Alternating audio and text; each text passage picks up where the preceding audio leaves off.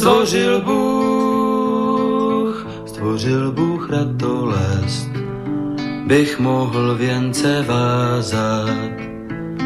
Děkuji, děkuji za bolest, jež učí mne se tázat. Děkuji, děkuji za nezdar, jenž naučí mne píly. Bych mohl, bych mohl přinést dar, byť nezbývalo síly. Děkuji, děkuji, děkuji. Děkuji, děkuji za slabost, jež pokoře mne učí. Pokoře, pokoře pro radost, pokoře bez područí. Děkuji, za slzy děkuji, ty naučí mne citu, živým již, živým již žalují. A křičí po soucitu děkuji, děkuji. Dobrý večer, vážení posluchači, Stanislav Novotný, zdraví srdečně z Prahy všechny Slováky a Čechy, kterým není stejný osud našich zemí, našich národů. Je zřejmé, že povaha a podoba euroatlantické civilizace se mění takřka před očima a že se celý svět dostává do nového pohybu. Je také zřejmé, že tento pohyb má a bude mít značný vliv na kvalitu života jednoho každého z nás a na naše národní bytí uprostřed Evropy. O projevech těchto změn, o jejich důsledcích, o jejich fatálnosti, či naopak o možných reakcích a řešeních, eh, tedy o jejich plusech a mínusech si povídáme v pořadu na Prahu změn. Jinými slovy, diskutujeme o zkušenostech, znalostech, názorech a činech výrazných osobností žijících v naší složité době. No a z toho důvodu si dnes budu povídat s Pavlem Luptákem. A vy, milí posluchači, se můžete zapojit do debaty také, pokud pošlete svůj dotaz na adresu studiozavináčslobodnývysílač.sk a nebo zatelefonujete na číslo 048 381 0101. Pavel Lupták, konstruktér, podnikatel, znalec mikro i makroekonomie. Dobrý večer, srdečně vás vítám, vážený Pavle Luptáku, na našem váženém slobodném vysílači a to v pořadu na pravu změn. Ďakujem pekne. Srdečne pozdravujem všetkých poslucháčov Slobodného vysielača doma i v zahraničí. Tak času máme málo, jako vždy pouhé dvě hodiny a témat mnoho, tak přestože eh, je tomu tak, tak eh, vždy začneme eh, od profesních a životních zkušeností našeho milého hosta, tedy i dnes, tedy pane inženýre, jak vypadala vaše cesta až do okamžiku, kdy jste začal přemýšlet o světové ekonomice a politice, o světovém finančním systému a formulovat tak problémy spojené se systémem, v kterém žijeme? No, tak to keby som mal dopodrobne rozprávať, tak to budeme rozprávať dve hodiny iba o mne. Ale snáď by som eh, povedal takú vec, že naj, najmúdrejší som sa cítil, keď mi bolo tak 25 až 30 rokov. To mi bolo všetko jasné, nie? To som si tak myslel, že e, to ešte bol ten socializmus, že tí komunisti to sú tí zlí a Amerika a Západ to sú tí dobrí. Hej? A za tento svoj názor by som keď to tak trošku nadľahčím, aj položil svoj život. E, tak som to vtedy cítil. Myslím, že nás to, to, u toho rádia hodně, kdo jsme prošli takovým vývojem. A myslím, že je to velmi, velmi běžné a normální. ale, ale ten e, môj taký pracovný, pracovný život bol značne bohatý. Mm, nehambím sa za to, dokonca som na to hrdý, že som vyučený v odbore, čiže u čierneho remesla, ako tzv. zámočník koľajových vozidiel. V Žoske vo Vrútkach som získal výučný list, večerná maturita, čiže poctivo som si dva roky odmakal v robotníckej profesii. Veľmi rád spomínam na túto moju dvojročnú skúsenosť z toho pracovného pomeru, ale potom som sa prihlásil na vysokú školu, denné štúdium, čiže vyštudoval som konštrukciu kolejových vozidiel. Tak no pro lidi, a... kteří, kteří nejsou z oboru, jenom doplním, že ŽOS Vrůdky to je, jsou železniční opravny a strojírny, je to tak? Ano, to znamená, to bylo to střední odborné učiliště, kde jste se vyučil, amatoroval jste a stal jste se tím opravářem kolejových vozidel a potom jste šel na Vysokou školu dopravy a spojů do Žiliny. Mimochodem to byla škola velmi vážená v tehdejším Československu, byla považována za jednu z nejlepších, tak jak samozřejmě jsme zahlíželi na mnoho jiných škol, třeba které se zaobíraly humanitními obory, tak dopravní škola Žilinská měla skutečně dobrý zvuk, takže tam jste byl, tam jste se stal vlastně odborníkem na konstrukci kolejových vozidel, tak? Áno, asi tak. Tá škola bola skutočne ťažká a pre mňa to bolo dvojnásobne ťažké, pretože z toho učilišťa predsa len tie základy tie matematiky neboli až také úžasné. A tie prvé dva roky na tej vysokej škole som teda tak bojoval o prežitie, hlavne, hlavne z matematiky. Ale potom som to dobehol, nejaké tie stredoškolské také nejaké medzery z tohto predmetu a už to bolo celkom fajn. Mm-hmm. No a potom po vysokej škole samozrejme poďme rok na vojnu a potom som sa vlastne zamestnal v závodoch ťažkého strojárenstva v Martine, kde som teda ešte nejaký rok alebo možno rok a pol um, prešiel do výrobného procesu ako majster a tzv. dielovedúci, čiže riadil som asi 30 robotníkov na dielni to bola tiež taká dobrá skúsenosť, že v živote by som to už nechcel robiť. Bijú vás dole, teda tí dole nepočúvajú, tí hore na vás tlačia. Ale bola to dobrá skúsenosť. A potom som samozrejme prešiel do projekcie, kde som vlastne v podstate robil to, čo som vyštudoval, akorát som neprojektoval lokomotívy, ale zbrojnú výrobu. Vyrábali sa tam tanky, takže boli to tiež nejaké vozidla, ale nie kolajové. No, měl byste ještě říct, že jste z Turčianských teplic, nebo v Turčianských teplicích jste prožil téměř celý život, je to tak? Ale narodil jste se jinde? Narodil som sa v Českej republike v Chomutove, ale od troch rokov žijem v Turčianských tepliciach, kam sa naši presťahovali. Otec bol Slovák, mama bola Češka, čiže také typické zmiešané manželstvo. Rodičia sa spoznali, keď bol otec na vojne v Čechách u pomocného technického praporu, preto veľmi rád pozorám film Čierny baróny. to, to bolo ono, len tie jeho skúsenosti neboli až také humorné, ako v tom filme, ale že to bola krutá trojročná vojna, Takže snáď aj, aj te, takéto rodinné zázemie, také tak prirodzene trošku antikomunistické vo mne poznačilo ten svetonázor, že komunisti to sú tí zlí a ten západ to je to, je to dobro. Ne, tak v tomto som nejak vyrastal. Takže jste měl no. černý puntík, ale nakonec jste se pohyboval velmi sebejistě v tom, v tom regionu, protože musíme připomenout, že Turčanské teplice, kousek odsud jsou Vrůdky a samozřejmě Martin, kde jste se zásadním způsobem etabloval jako odborník. Tak, presne tak. Potom bola také, taká malá vsúka, na ktorú som tiež tak trošku hrdý. Viete, tie platy v tom socializme, tí robotníci zarábali trošku viac ako, ako technici, hlavne po vysokej škole. A zhruba rok, v tom 88.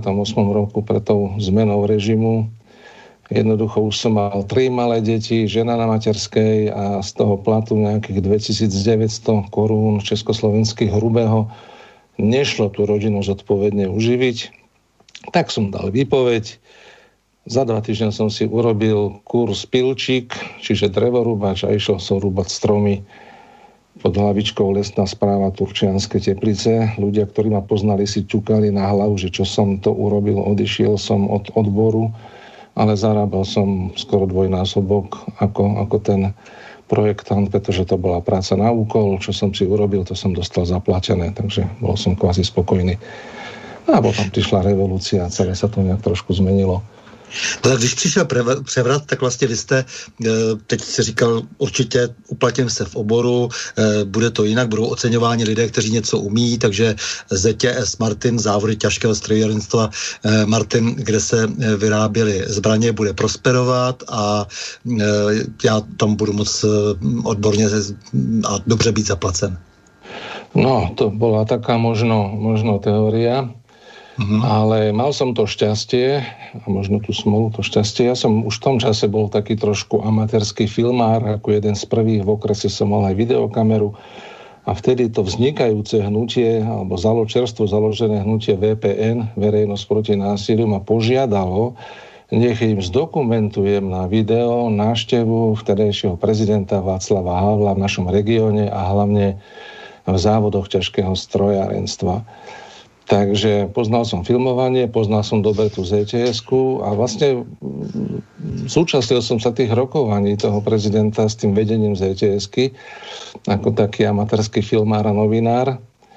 A hrvozou mi behal mráz po chrbce, pretože tam bol silný tlak na tzv. konverziu, zrušenie zvorenej výroby a namiesto tankov sa budú vyrábať buldozéry nejaké iné záležitosti.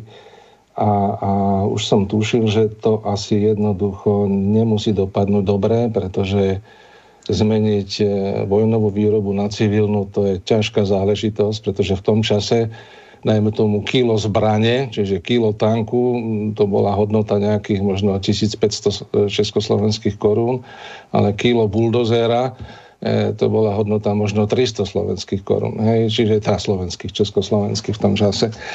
Takže samozrejme, tieto veci sa potom aj udiali a v celom tom koncerne ZTS Martin to spôsobilo. Na Slovensku zhruba 100 tisíc ľudí prišlo o prácu, tak to bola ťažká rana pre slovenské hospodárstvo. Takže vy máte dokumentaci toho, dá se říct, pro Slovensko, té osudové rány, kterou uh, mu uštěřil Václav Havel? No, Václav Havel a spolu, ano, ano. To si myslím, že by docela mohlo být někde vystaveno na YouTube. Aspoň já bych byl první, kdo bych tedy vás o to rád požádal. Jestli to není nějak si, jaksi trezorově eh, někde uzavřeno a nebude to někde pouštěno. Viete čo, ja som to vlastne robil za peniaze, čiže bol to pre mňa ako keby kšeft a ja som tú kazetu, tú originálnu nahrávku odozdal tým, tým pánom z vpn ale verím, že ešte niekde, niekde sa tam, tam leží v nejakom archíve, tak u tých ľudí, tak možno by sa to ešte dalo, dalo získať, neviem. Jaké škody vlastně napáchala ta propagandistická eh, akce eh, Havlova, kdy Havel tedy samozřejmě pod průhlednou eh, záminkou, že jak si nebudeme vyrábět zbraně, protože eh, on je v podstatě pacifista, nebo by budeme pacifisté, nebo já nevím, jako co tedy, je čím vším to opentlil. Um, jak, jaké škody vlastně to jeho rozhodnutí, kdy tedy okamžitě se na ty trhy, které jsme tedy zásobovali nahrnuli konkurenti, způsobil Slovensku? No, tie škody boli nedozierne pre Slovensko, ale samozrejme aj pre Českú republiku, pretože aj v Českej republike sa samozrejme hojne vyrábala zbrojná výroba, tie trhy sa uvoľňovali. A v tom čase som ešte nejak netušil, že, že tu, tu dôjde v krátkom čase doslova k likvidácii celého národného hospodárstva E, začal, začala sa hovoriť o tej privatizácii a tak ďalej a tak ďalej. Ne, neuvedomovali sme si tie dôsledky, boli sme krmení z televízie, z rozhlasu, z tlače o tom, jak, jak sa to transformuje z toho socialistického hospodárstva na to kapitalistické. Na Slovensku bolo taká mantra, také heslo, že budeme ako malé Švajčiarsko máme krásne hory, máme priemysel, máme šikovných ľudí a máme teraz tie netušené možnosti a, a budeme sa rozvíjať a za chvíľku to bude to jak vo Švajčiarsku. No, blbosť, to sú z pohľadu samozrejme týchto, toho vývoja, tých skúseností, ktoré, ktoré, ktoré sme zažili. Vidíme, že, e, že to vlastne bolo krok za krokom. Plánovaná, to slovko plánovaná zdôrazňujem. Áno demontáž prosperujúceho československého hospodárstva. Toto sa dialo samozrejme aj v Českej republike, aj na Slovensku. Len tie veci, ktoré sa dejú práve v tom čase okolo nás, sa najčastejšie hodnotia. Hej, už teraz s odstupom 30 rokov, alebo takmer 30 rokov, už je, už je každý múdry. Hej, a, ale v tom čase sa v tom zorientovať, ako to bola veľmi ťažká záležitosť, nebol nejaký YouTube, Google a, a počítače a vyhľadávače, ale lidé byli zase zahrnuti jinými nepodstatnými informacemi a právě těmi sny, ano. Eh, tím eh, jaksi vyprávěním těch různých propagandistů eh, z prognostického ústavu, kteří vyprávěli věci, které se samozřejmě nikdy potom neuskutečnili. A takže to asi o to nepřehledno šlo. To si myslím, že i dnes je charakteristické pro tu naší dobu, kdy vy se snažíte tedy zpřehlednit to, co se ve skutečnosti děje na základě i těchto zkušeností. Presne, presne to ste udreli klinec po hlavičke. Aj táto relácia sa volá Na Prahu zmien a ja som presvedčený, že stojíme na Prahu veľkej zmeny.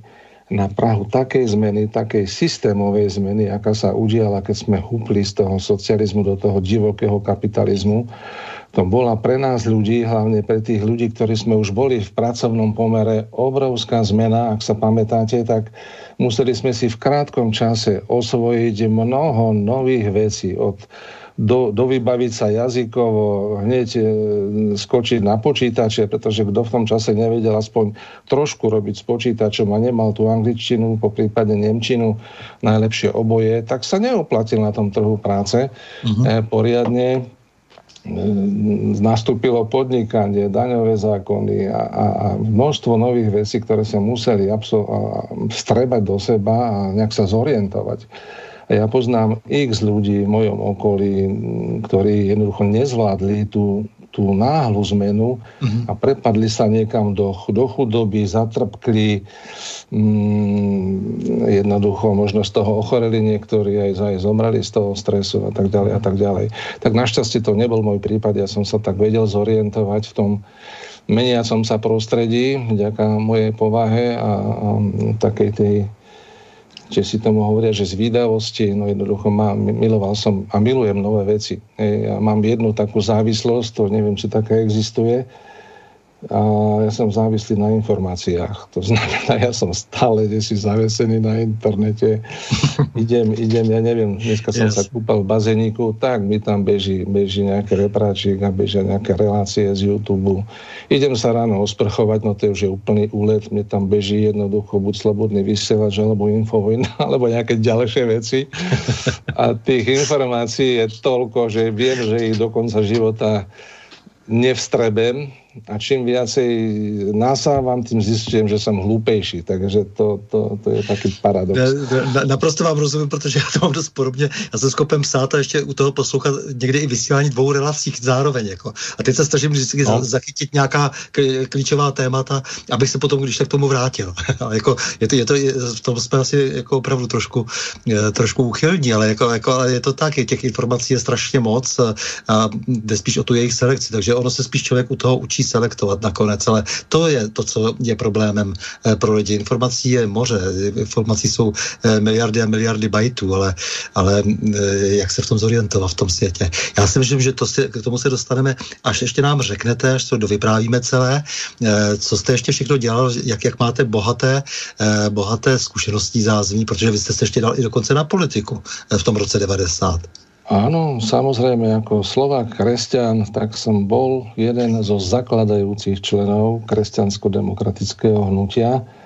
A to som si myslel, že to bude najlepšia strana, lebo my sme kresťania trpeli a sme morálni a tak ďalej a jednoducho to Slovensko pozdvihneme. Hej, ja som povedal na začiatku, že som taký zmiešaný človek, že mama Češka, otec Slovák. A preto som nebol taký ako echt národovec. Hej, tá história toho slovenského štátu mi nič nehovorila o tých slovenských dejateľoch len tak, čo, čo, čo, čo som zachytil v škole z dejepisu. V tom čase sa o Štefanekovi ani veľmi neučilo. Čiže keď Slovak nadával na Čecha, zastával som sa Čechov a keď Čech nadával na Slováka, tak som sa prirodne zastával Slovákov. Ale v tom KDH e, nás aj školili, a, a spomínam si na prednášky doktora Neuwirta. Doktor Neuwirt to je otec uh, už teda nebohy súčasnej poslankyne Slovenského parlamentu pani Janky Záborskej. A on uh, nám, pamätám sa ako dnes, nám robil také školenia o prírodzených spoločenstvách. A ja som to hltal, tie jeho prednášky, hej, že to prírodzené spoločenstvo, to základné je rodina, potom je nejaká širšia rodina, obec, štát, aké má, aká má ktorý tento stupeň úlohy.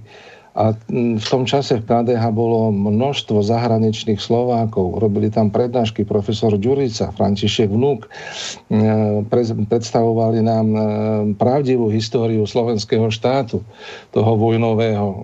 Dovtedy som len zo školy vedel, že to bol nejaký klerofašistický štát a ty som bol vojnový zločinec. No tam som sa dozvedel, že to celkom tak nebolo a že tá pravda je niekde uprostred a vlastne oni ma transformovali e, v zápaleného vlastenca. Hej, to KDH, kde skoro všetci členovia tej rady KDH boli zapálení vlastenci, chceli všetci samostatné Slovensko, len sa to báli nazvať, že chceme samostatné Slovensko. Tak to len tak zakrývali takými heslami plnosť národného bytia, chceme zvrchované Slovensko, chceme stoličku, hviezdičku, až potom niekedy v budúcnosti, to bola tá čarnogurského schorá predstava, ale nikto tam nenašiel odvahu povedať, chceme slovenský štát. Tu odvahu našla Slovenská národná strana, ktorá vznikla trošku neskôršie ako KDH a s týmto heslom v podstate získala úžasný volebný výsledok. No a to KDH potom podstate tá národná skupina odišla z toho kresťansko-demokratického hnutia, medzi nimi aj ja, hoci som bol člen predsedníctva, to znamená 11 ako keby tých najvyšších predstaviteľov tej strany. A bol som akože dosť z toho potom taký akože sklamaný, že jedna vec, čo sme teda si nejak uzniesli, na čo sme boli školení a druhá vec bola tá reálna politika, tej koalície verejnosti proti násiliu kresťansko-demokratického hnutia. Ešte neviem, kto, tam, kto bol v tej koalícii, kde vlastne sa zrázali tie, tie myšlienky. A ja ako 30-ročný človek som sa s týmto rozporom nevedel, nevedel vyrovnať. Tak som odišiel. Mm-hmm. Nemal som na to dosť ohybnú chrbticu. Jednoducho mm, niečo mám, si myslieť a druhé konať. Máme trochu podobný osud, protože před listopadem jsme zakládali KDS, křesťanskou demokratickou stranu a um, dělal jsem tam tajemníka na začátku a uh, odešel jsem ovšem už na jaře uh, 90. roku poté, co uh, přestože se usneslo něco jiného, tak uh, jak si předseda uh, jednal proti usnesení sjezdu a začalo to takto vlastně uh, protiprávně hned od samého počátku fungovat, tak se říká, že s tím letím nechci nic mít společného. Takže e, dost podobný osud a s KDH jsme tehdy komunikovali, to jsme se asi nemohli poznat e, na dálku a e, také jsme tady, také na svobodném vysílači jsme tady dělali rozhovor s Janem Čarnogurským, tak je tady spousta takových spojnic. Ale dostal som tam také politické vzdelanie, ako doteraz z toho čerpám. Uh-huh. A Napríklad e, tam boli experti z Rakúskej ľudovej strany a školili vybraných členov KDH, medzi nimi aj mňa na taktiku vedenia volebnej kampane. Uh-huh. Hej, čiže dostal som vzdelanie aj v tejto oblasti, ktoré bolo na tú dobu nesmierne cenené, ako, ako viesť volebnú kampaň a tak ďalej a tak ďalej. Dostal som sa do, na stáž do Nemeckej spolkovej rady, kde teda uh-huh. cez nadáciu Konrada Adenauera kde, kde sa preberala budúcnosť Európy. Ja som iba oči otváral na ako ďaleko sa plánujú veci. Ne, v tom 90. roku či 92. už sa hovorilo o rozdeľovaní Európy, pokiaľ bude tá Európska únia e, tam bolo nalinkované, že jednoducho do Slovensko sa oddeli od Českej republiky ešte, ešte bola federácia u nás a, a, a mnoho ďalších vecí, tak som začal zisťovať, že tá politika sa nerobí v tých radách tých politických strán alebo v tých predsedníctvách, ale sú to aj iné štruktúry a ešte je to aj nejaká opona a ľudia za to oponou a tí určujú tú politickú líniu. Tak to bol taký ten prvý dotyk s tým, že veci nie sú také jednoduché, ako sa zdali. Že nie sú čierno-biele, dobré a zlé, ale je to celé nejak inač. Ano, já jsem zachytil informaci tehdy, že už eh, na druhé zprávě státní bezpečnosti federální kontrarozvědce eh, se eh, o, případné oddělení probíralo už někdy od roku 88. Takže Ano. lidé, kteří komunikovali, jak si nebo byli, byli určeni ke komunikaci východ-západ tehdy při přípravě převratu, tak už počítali také s tím, že se bude něco dít jaksi v příštích letech a byli zasvěcováni. Tak a vy jste se potom teda pustil do podnikání a to už je zase jiná etapa, eh, živnostensky a eh, pak jste šel dělat eh, pro nějakou akciovou společnost? Viete čo, bol, bol som chvíľku v takom, takom podnikaní a taký drobný živnostníček, tak to by som to nazval. Ale potom ma nejak osud zavial do štátnej správy národného majetku a najvyšší kontrolný úrad, takže som si, som si vyskúšal aj z tejto strany ten chlebík zamestnanecký v štátnej správe. E, priznám sa, keď som odchádzal z najvyššieho kontrolného úradu, tak som chcel sa odsťahovať zo Slovenska preč, keď človek vlastne do toho vidí, čo sa, čo sa deje, ako, ako, ako sa ekonomicky vraždí Slovensko, jak sa rozkráda a ako sa s tým nedá nič urobiť.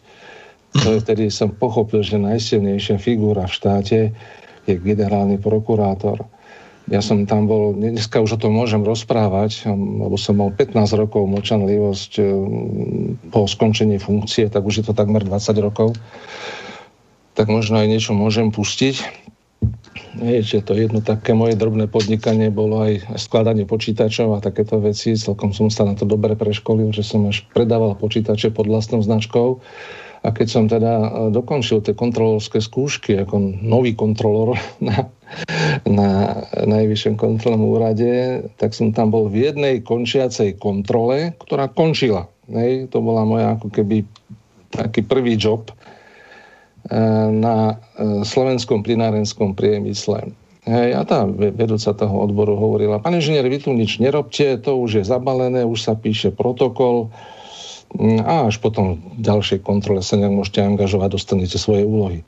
Ja som nemal čo robiť, tak som si už tie šanony takto listoval a zrazu tam tak pozerám, že položky servisné zásahy do počítačovej siete. Niekoľko rokov, každý mesiac okolo pol milióna korún. Tak som si povedal, no tak doneste mi podklady k tomu, že aké sú to servisné zásahy do počítačovej siete za pol milióna korún každý mesiac. No tak mi ten ajťak doniesol akože faktúry. Tam bolo HDD, ja neviem, 30 GB, MB, nejaké číslo VG a, a nejaké číslo a, a CASE a HDD a FDD. E, no pre tých bežných kontrolorov im to asi nič nehovorilo, ale ja som vedel, že toto sú počítačové komponenty. Ne, a tuto som na, našiel doslova reťaz počítačových komponentov, ktoré boli platené z toho plinárenského priemyslu, teda z jedného z tých odštepných závodov. Pol milióna každý mesiac, niekoľko rokov sa nakupovali počítačové komponenty, ale nikde sa neobjavili e, v tom závode. Jednoducho čistá rozkradačka tunel. Hej, tak som toho napočítal asi za niekoľko desiatok miliónov korún. Hej, takže som, aby som to celé mohol zdokumentovať, tak som vytlačil niekoľko sto a štvoriek, zlepil som to dokopy a presne som identifikoval, že niektoré veci boli duplicitne fakturované pod tým istým číslom. Vyčíslil som to. Prvýkrát v histórii NKU bol, bola príloha k protokolu na, na, na CD-čku lebo to boli tisíce komponentov, tak musel som to nahrať na CD. Zdokumentovaná záležitosť. E, samozrejme, ja som mohol dať iba konštatovanie, taká, taká čarovná veta. Pri kontrole boli zistené skutočnosti, ktoré zbudujú podozrenie stresnej činnosti. Bodka. Nič iné som nemohol riešiť. No, čo sa s tým stalo? No samozrejme, keď sa urobí takéto zistenie, že je to na basu pre niekoho, tak to ide mimo poradia, poradia rovno generálnemu prokurátorovi. Čo urobil generálny prokurátor? Do najlepšieho šuflíka to strčil a stopilo sa to. A mnoho ďalších vecí. Na každej jednej kontrole, na ktorej som bol, som dával takéto závery. Pri kontrole boli zistené skutočnosti, ktoré zbudujú podozrenie stresné činnosti, rozkradačka na rozkradačku, predražené zákazky, a tak ďalej a tak ďalej. A to iba v oblasti výpočtovej techniky. To mi už takto dávali ako kvázi úvozok expertovi, že som sa v tom vyznal, že, že nech sa na to pozriem. No prúser. Na každom tom ministerstve, kde som bol, alebo v štátnom podniku, nikdy sa s tým nič neurobilo. A to sú len drobotinky. Tak a e, nedošel jste náhodou k závěru, ke kterému jsem došel tedy já už dávno, že v podstatě tím nejdůležitějším e, řídícím instrumentem pro to, aby všechno proběhlo hladce tak, jak má, je, jsou kompromitující materiály, že e, tady proběhla nějaká monstrózní privatizace na celém východě a ona ta privatizace, ten způsob privatizace byl velmi dobře monitorován. E, byl monitorován často tajnými službami, zahraničními samozřejmě a ti lidé se potom potom ocitli v pasti. E, takže oni se nechali zaplatit, dobře zaplatit a e, rozvíjeli potom dál ještě kreativně e, třeba tu svou trestnou činnost v těch firmách, ovšem s tím, že se e, to ví, s tím, že když bude potřeba, tak se správně přitlačí a bude klid. To se týká samozřejmě politiků, stejně jako celé řady nových eh, majitelů a potom těch, kteří prodali za pusinku eh, stát, původně státní firmy. Eh, celé řady lidí se to týká, kteří jsou odpovědně za ten vývoj a je to jedna z nejdůležitějších pojistek dle mého soudu. Proto, jak jste řekl, že ten generální prokurátor v tom hrál klíčovou roli, nejenom generální prokurátor, ale celý ten řetěz orgánů činných trestních řízení. Nedošel jste ke stejnému závěru? Ja som k tomu záveru došiel presne tak ako vy najlepší politik je vydierateľný politik. Či má niečo za sebou majetkového alebo nejaké, nejaké sexuálne škandály, jednoducho tuto sa už od začiatku, ako človek už vstupuje do tej politiky a ukazuje sa, že nejaký perspektívny, tak sa mu snažia nastaviť rôzne pasce. A nie, že by ho zabasli. Jednoducho, keď, keď je ďalej, tak a keď nepočúva, tak na, na neho vytiahneme nejakú záležitosť a ten človek musí počúvať. Ja len tak trošku mm, to, to zvrtnem sám k sebe. E, pred nejakým pol rokom som vlastne prvý raz bol na takomto vysielaní na rádiu Infovojna. Niekedy v januári alebo v mhm. februári tohto roku. Hej, už človek ako z takého politického dôchodku, lebo ja som skončil s politikou niekedy v roku 2000, vystúpil som z mojej druhej strany, Slovenskej národnej strany, znechutený a buchol som dverami, vtedajšiu predsedničku som poslal do zadku a, a to bol môj koniec politike. Hej? Ale e, ešte ten večer, ako som šiel z Infovojny, som cez cez, cestoval domov, lebo to bolo vyše 100 kilometrov, som musel cestovať. Mi začali chodiť cez Facebook, cez e, ponuky na sex od takých rôznych mladých dievčat a skrátka niekto, tak určite sú tieto relácie monitorované aj táto, tak niekto tam stlačil nejaký automat a tomuto budeme dávať ponuky na sex. Každý deň aspoň 3-4 ponuky, že aby som si s niekým čatoval a tak ďalej. To dovtedy nebolo. No, keďže som už trošku ostrelaný kozák, tak viem, že jednoducho túto možno niekto usúdil, že tento zase možno raz vstúpi do politiky a poďme na neho hľadať nejaké veci, lebo nič na neho nemáme, teda akože na mňa. Keby som sa náhodou chytil a začal s niekým čatovať, štetovať, písať si, nedaj Bože nejaký videotelefón, tak si to nahrajú a v pravý čas to použijú. A keďže som znali v týchto veciach, no tak samozrejme hneď tieto veci mažem. Však si poviem, čo nejaká mladá baba e, si tu bude dopisovať e, s nejakým starým kocúrom šedivým, ako som ja, čo by z toho mala nič. Hej, tak to sú také hry tajných služieb. Srdečne pozdravujem všetkých, ktorí monitorujú tieto relácie. Vieme o vás a neskočíme vám na vaše hry.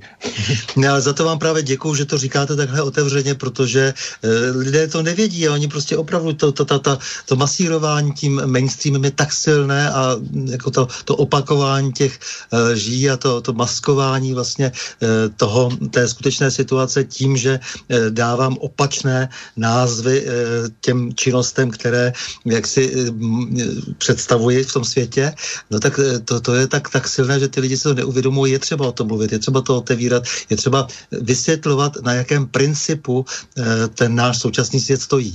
A jeden z těch silných momentů je právě to vydírání a schromažďování kompromitujících materiálů všemi způsoby, a zejména dnes eh, těmi silnými mediálními technologiemi. Tak. Mne niekedy môj profesor pružnosti, pevnosti, docent Gomola, eh, nám hovoril zážitky z ciest a on hovoril, že svetom vládnu peniaze a ženy. Ja som to celkom nechápal, tie peniaze by som ešte pochopil, tie ženy nie. E, on hovoril, že toto muži chcú. Muži chcú ženy a chcú aj peniaze, chcú, chcú moc. Takže cez tie baby jednoducho e, dostanú aj kniaza, aj biskupa, aj pápeža. Jednoducho. E, sme, sme e, ľudia omylní, a kto nevie, že čo, čo sa deje vo svete, čo je v pozadí, no tak podľahne, niekto ho nahra, natočí a už musí počúvať. Mhm. Je to, je to jeden z nejsilnějších, eh, myslím, jako teď z instrumentů eh, v té upadající společnosti. A protože když ta společnost ještě tolik nepadá, jsou alespoň různě v čele lidé, kteří třeba minimálně jsou alespoň chytří a vzdělaní a tak dále, tak, je, tak se to dělá hůř, protože mají třeba i dokonce eh, nějakou, vždycky nějakou cestu si najdou, jak třeba budou prosazovat svůj záměr. Ale ono jde ještě i o to, že ty lidi se splacatí vlastně tou výchovou, vzděláním a tím výběrem eh, těch netvůrčích, nekreativních, nezajímavých. Ano, ano. Mhm. Já teď se eh, ještě to dopovídáme, co jste všechno dělal, protože je to hodně a vy máte opravdu těch témat strašně moc, takže eh, se pak budeme věnovat už opravdu tomu, co se snažíte teď vysvětlovat, popularizovat a tak dále. Takže vy jste teda působil, jak jste říkal, na tom Fondu národního majetku, potom Devina Sučany, ešte? Potom som v Drevine Sučane robil ekonomického námestníka. Ako strojár som išiel robiť ekonomického námestníka samozrejme. Tak v tom čase bola aj, aj nová DPH, dovtedy bola nejaká daň z obratu, tak by tam účtovníci vysvetľovali, čo toto DPH je, ako svojmu šéfovi. Som sa tiež tak blbo cítil, lebo som to nevedel. No ale zase som tam zaviedol nejaké počítače a dovtedy sa to ručne rátalo, celé tie veci, no tak tak sa tak. nejaký účtovnícky program a tak ďalej. No a potom ma zase osud zavial do Japonska na štúdium e, ekonomiky, teda ešte predtým som sa ja, ja sám prihlásil na štúdium jazyka v Anglicku, takže som celkom dobre e, spíkoval po polročnom intenzívnom štúdiu. Prihlásil som sa na konkurs na ministerstvo hospodárstva, kde som bol ako jeden z 15 ľudí vybraných na stáž do Japonska, na špeciálny no, stáž s názvom Business Management for Slovak Republic. Že bolo to intenzívne štúdium, e, kde sme prebárali japonskú ekonomiku, potom nejaké tie podmienky slovenskej ekonomiky, a končilo to záverečným projektom a obhajobou toho projektu pred komisiou. To znamená niečo ako taká štátna skúška.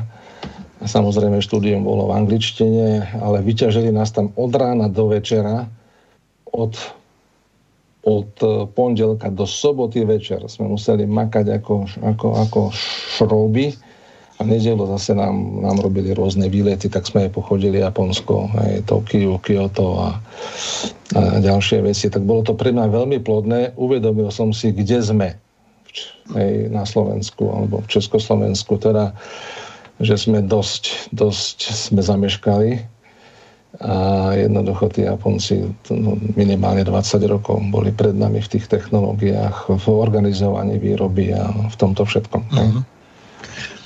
No tak jste ještě potom šel na NKU taky a e, tam už jste skončil definitivně potom.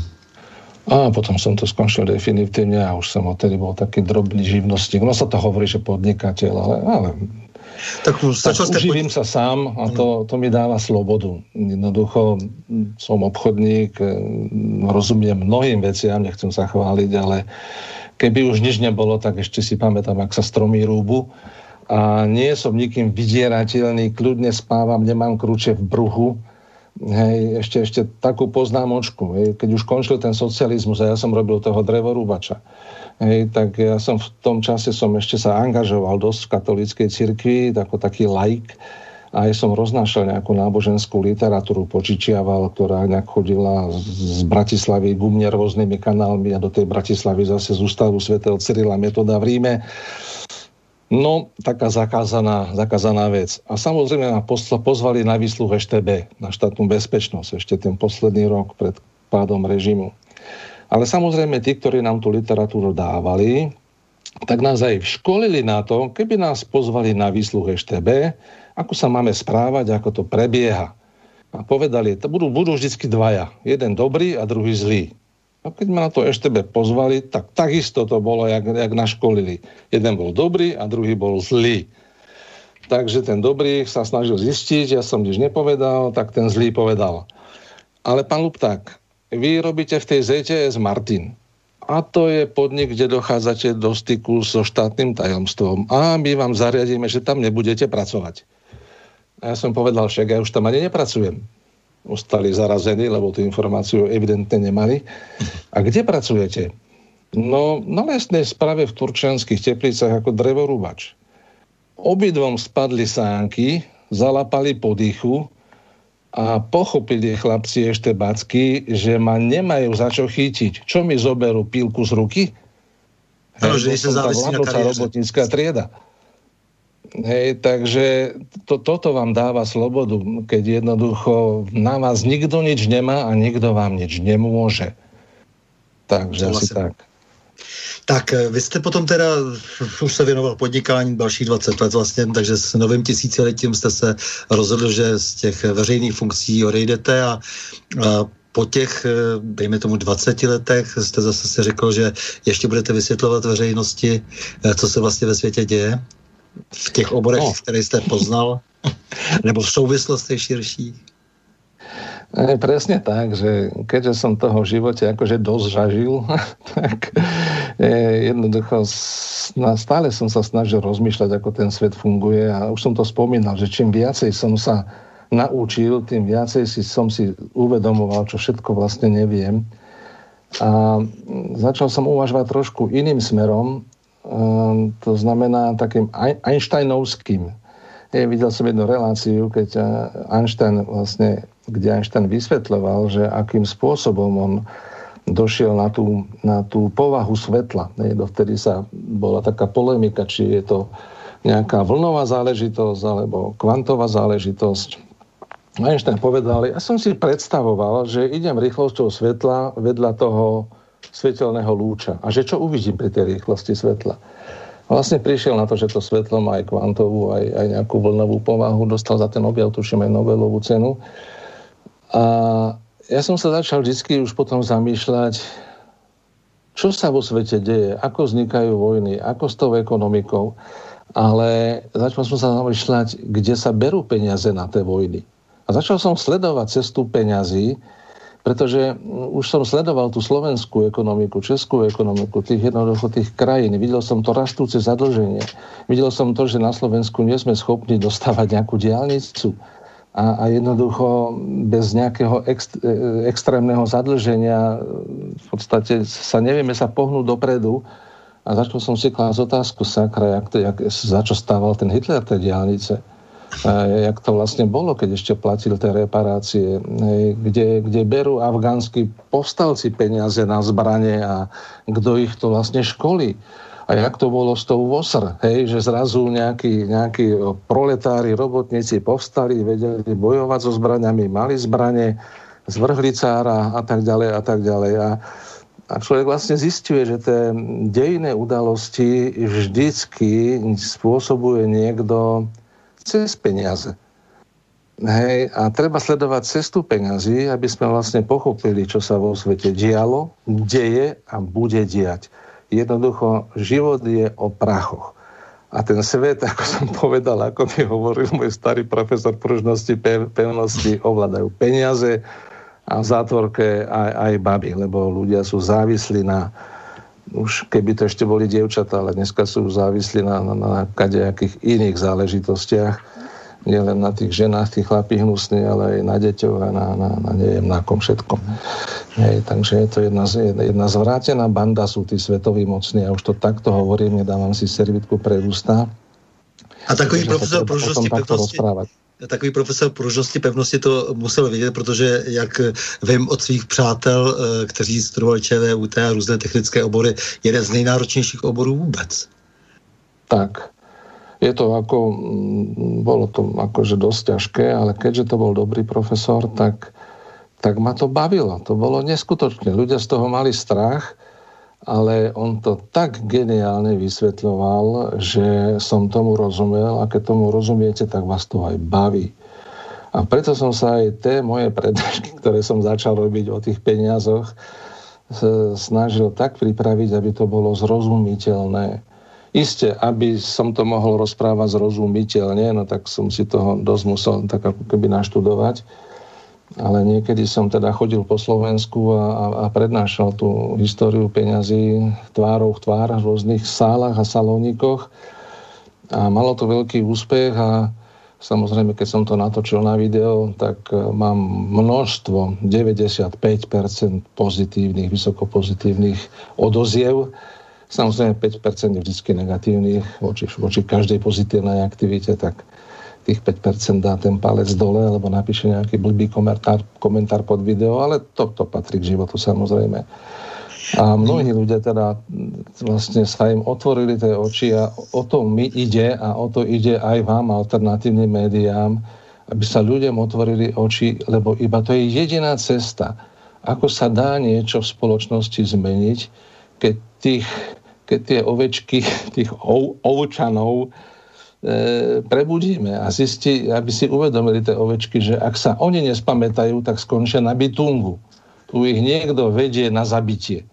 Tak, eh, já ještě eh, se na konci, váš famózní životopis, aby jsme eh, nějakým způsobem uzavřeli, mně se ta, na tom líbí ta vaše nenucená opravdovost, ta, ta, poctivost, jako která, to už, když jsem si to pročítal a když jsme, když jsem vás poslouchal v těch vašich relacích, tak se mi to strašně líbilo, protože různí lidé vykřikují, bouchají pěstí do stolu, to vůbec, to vůbec není váš styl, ale prošel jste s tím životem úžasně.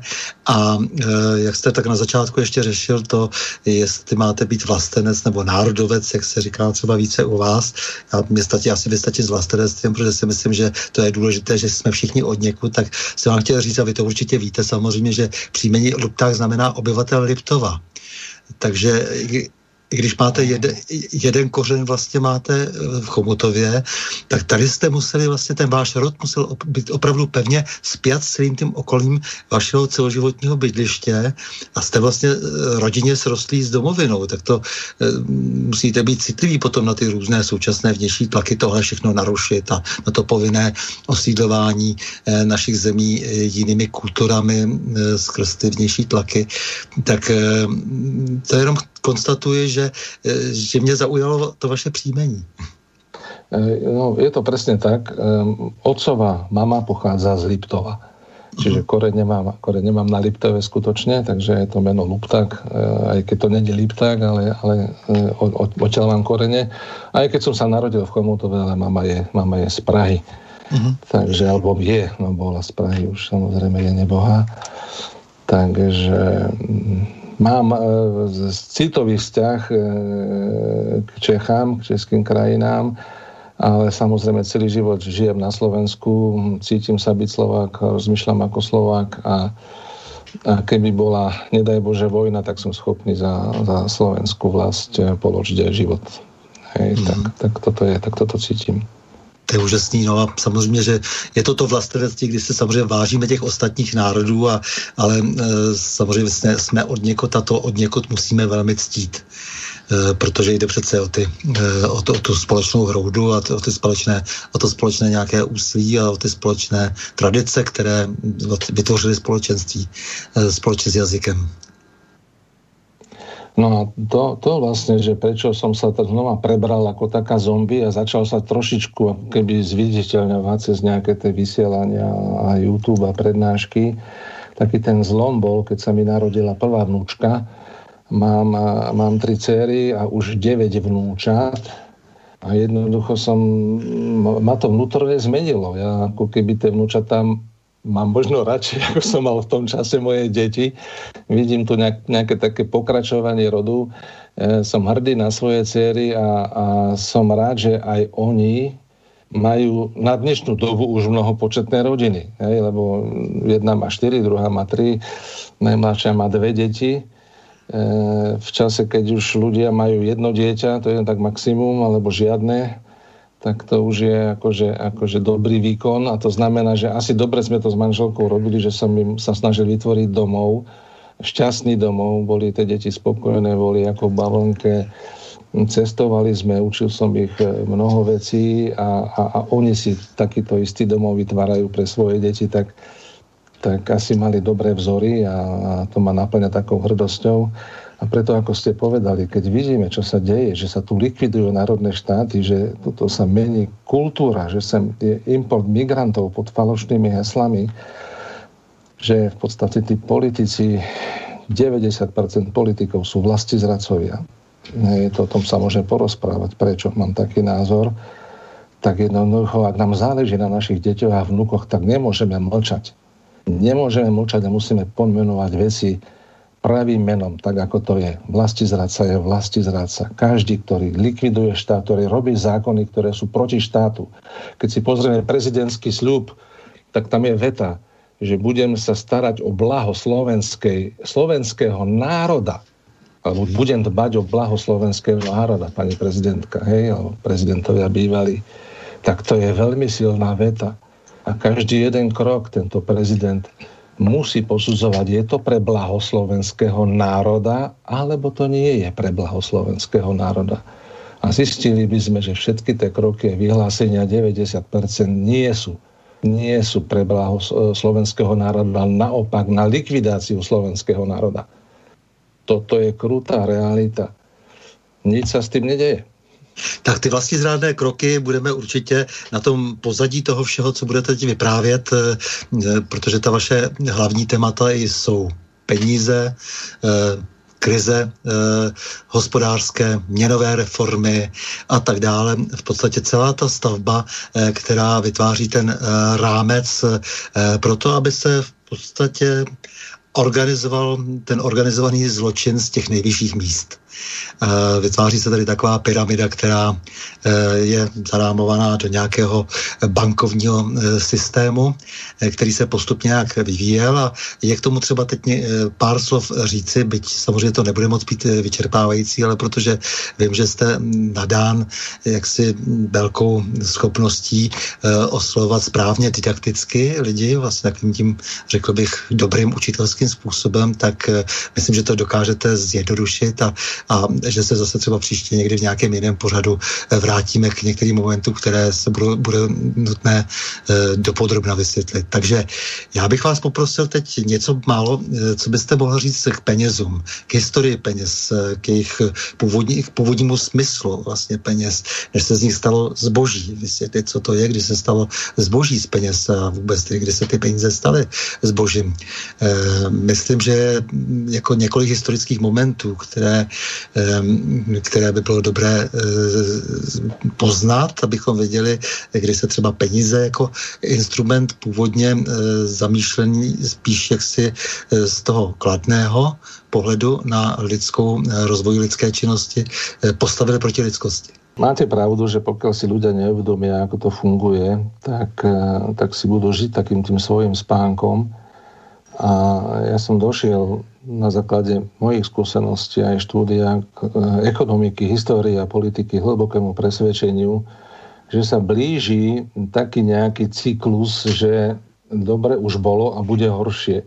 Ak sa, ak sa pozrieme do histórie, tak vlastne celú tú históriu ľudstva, tí ľudia sú ako keby v pravidelných intervaloch e, pripravovaní o majetok a zabíjaní vo, vo vojnách niečo vytvoria, buduje sa nejaká spoločnosť, potom príde vojna, príde o majetok, prídu o životy, zase sa, sa zase chvíľku nejaké mierové obdobie a zase príde nejaká kríza a, a nejaká kataklizma. Zase tí nepripravení ľudia prichádzajú o majetok, o peniaze, o životy. A v podstate e, aj v tomto storočí jednoducho sú všade, všade vo svete sú rôzne lokálne konflikty ale nejaká veľká kríza alebo veľká vojna už dávno nebola. Hej, to bereme, že poslednou takou veľkou vojnou bola druhá svetová vojna a poslednou veľkou krízou, to bolo skoro pred 100 rokmi, to bolo v roku 1924 1929 e, veľká hospodárska kríza. Hej, tú krízu z 2008 roku neberiem, že to bola až taká veľká kríza. Takže Ehm, v podstate v určitých cykloch sa dejú takéto veci, ktoré nie sú náhodné a sú plánované, pretože na každej kríze, na každej vojne určitá skupina ľudí neskutočne bohatne, čiže dochádza k presunu majetku a tá najväčšia skupina ľudí, ale, ale neskutočne chudobne, to je ten lepší prípad a ten horší, že ešte aj sa prichádzajú, prichádzajú o životy.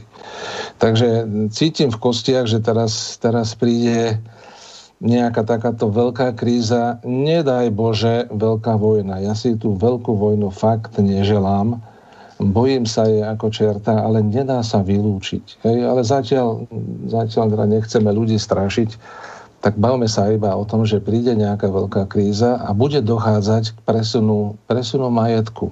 Od koho? Od tých ľudí, E, e, ktorí sú neinformovaní, ktorí žijú v tých svojich každodenných starostiach, tí, ktorí volia tak, ako im médiá podhodia, ktorí nerozmýšľajú vlastnou hlavou, tak títo ľudia sú najviac ohrození.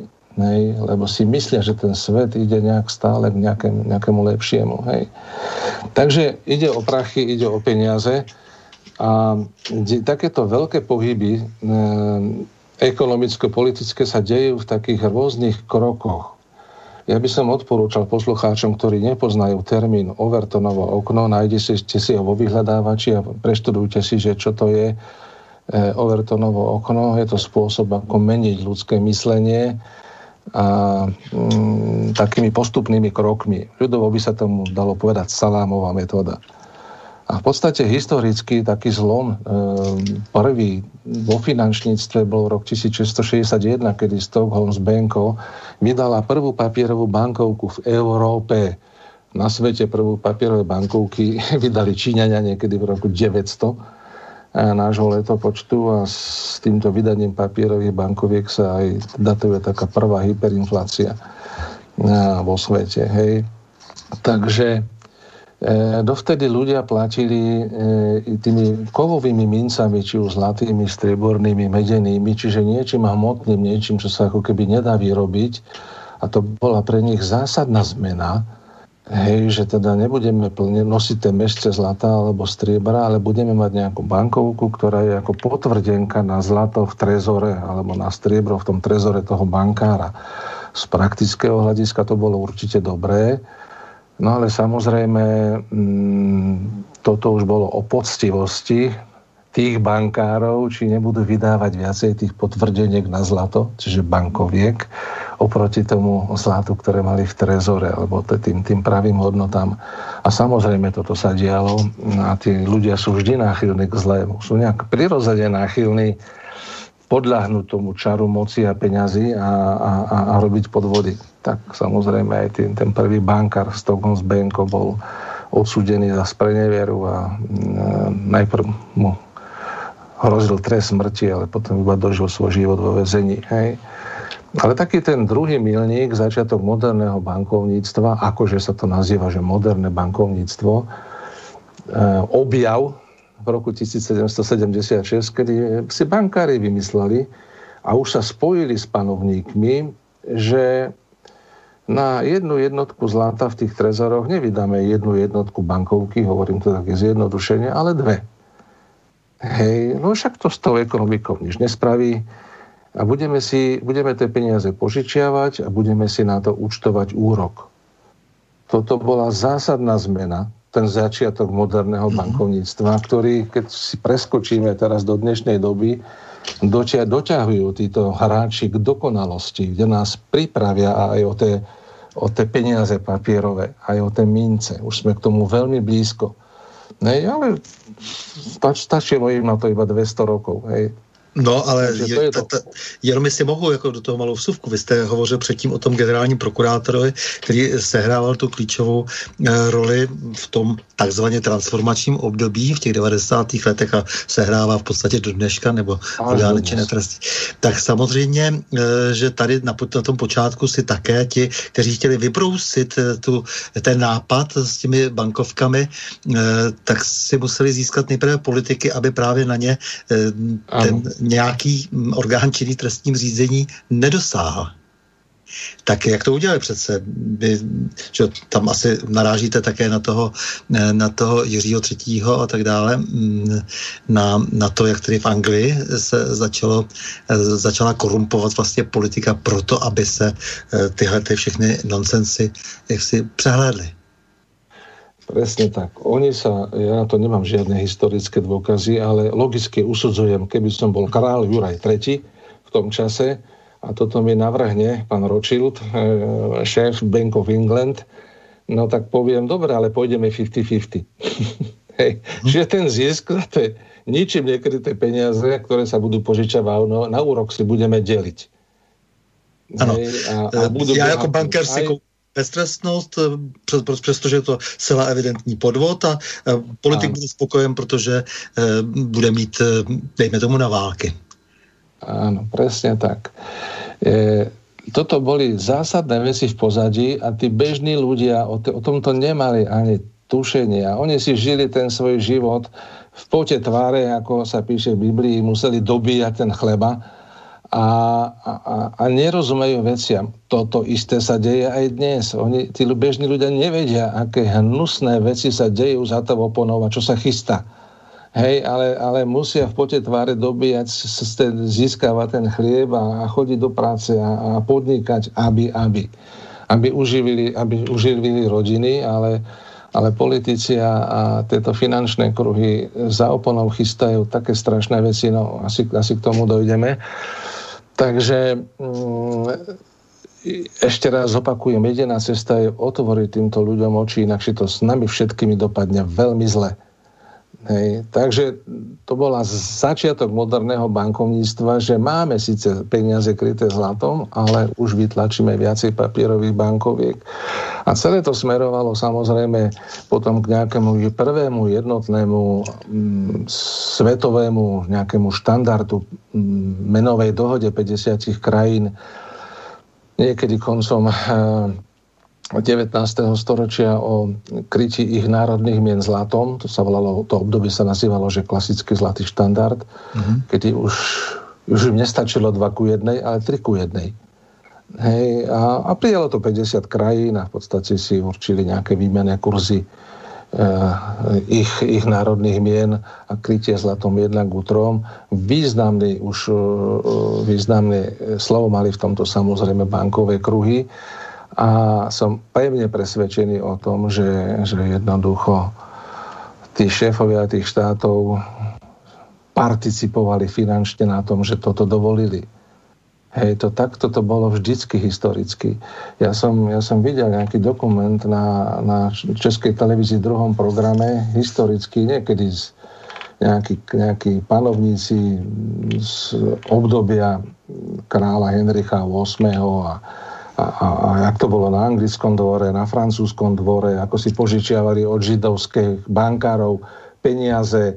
Hej, židovský bankár povedal, áno, požičam peniaze, uplatíme volebnú radu, hej, v prípade francúzského dvora, aby zahlasovala za, e, za toho, že tento bude panovník vybraný, ale, ale žiadal si ten židovský bankár za to právo na ťažbu zlata v Európe požičam peniaze, budeš kráľom, ale keď budeš kráľom, dáš mi právo ťažiť, ťažiť zlato, zlato pravdepodobne v Kremnici, lebo v tom čase bola Kremnica jedno z najväčších eh, nálezisk mm-hmm. zlata, zlata v Európe. Tieto veci sa diali jednoducho stáročia dozadu.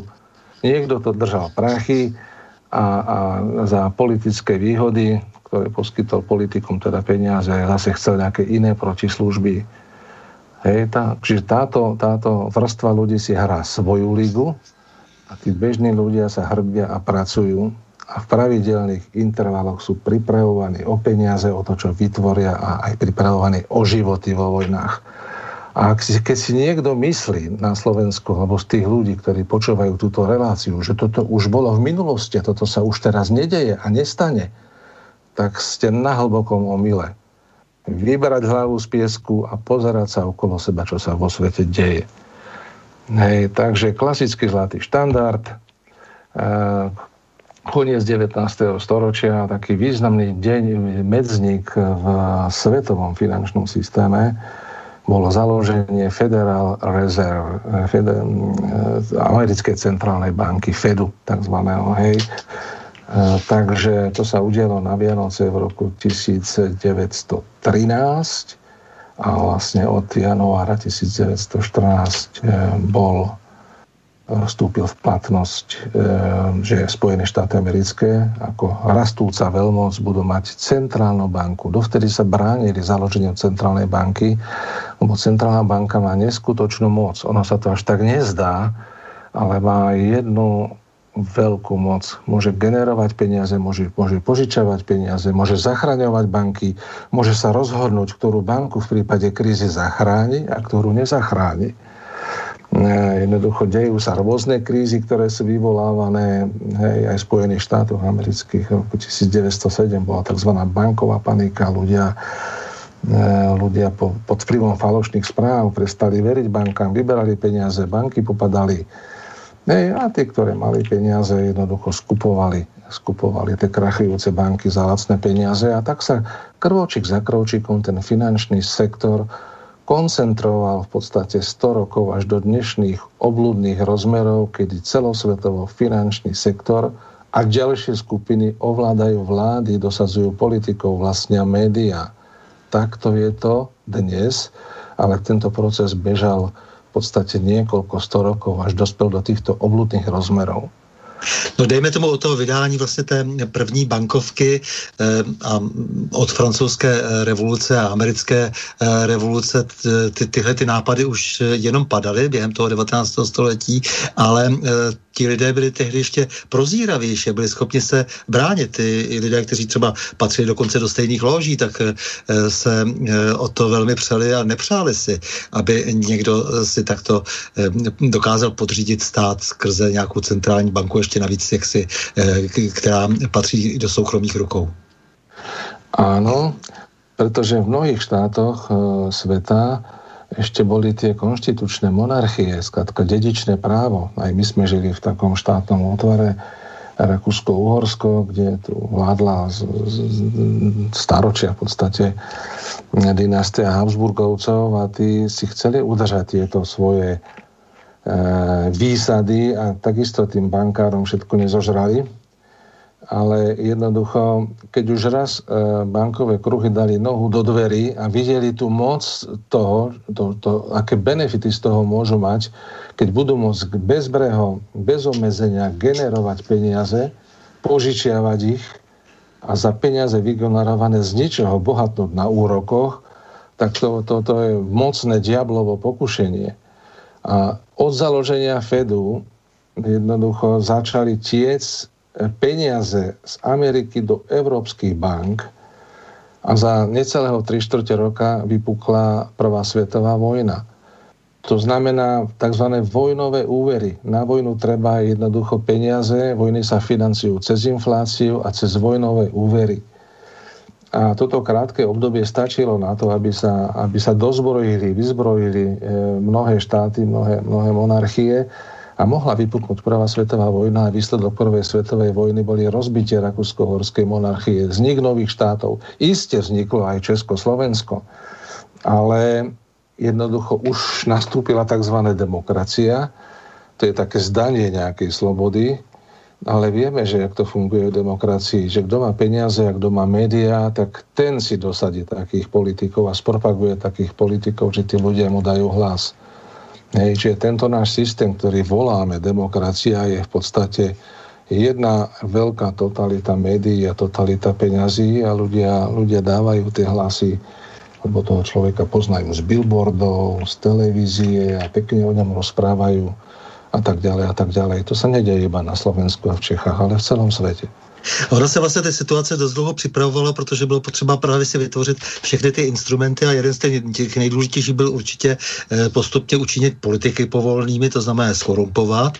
Ehm, to se vlastně stalo i po tom roce 19, eh, 1907, eh, po, té, po ranu na ty americké banky, kdy vlastně ti viníci nakonec korumpovali senátora, pak se dohodli na tom, že připraví ten nový zákon o bankách a, a výsledkem byl ten, ten slavný FED, u kterého dodnes vlastně není jasné, eh, jaké procesy se tam jaksi eh, vlastnické odehrávají, protože to i z nějakých regionálních bank, které se říkají, že jsou neziskové, což je úplně absurdní. A jednou za 14 let se volí, eh, volí šéf Fedu, tam může do toho vstupovat sice stát, ale v podstatě je ten Fed v soukromých rukou, je to tak mazaně udělané.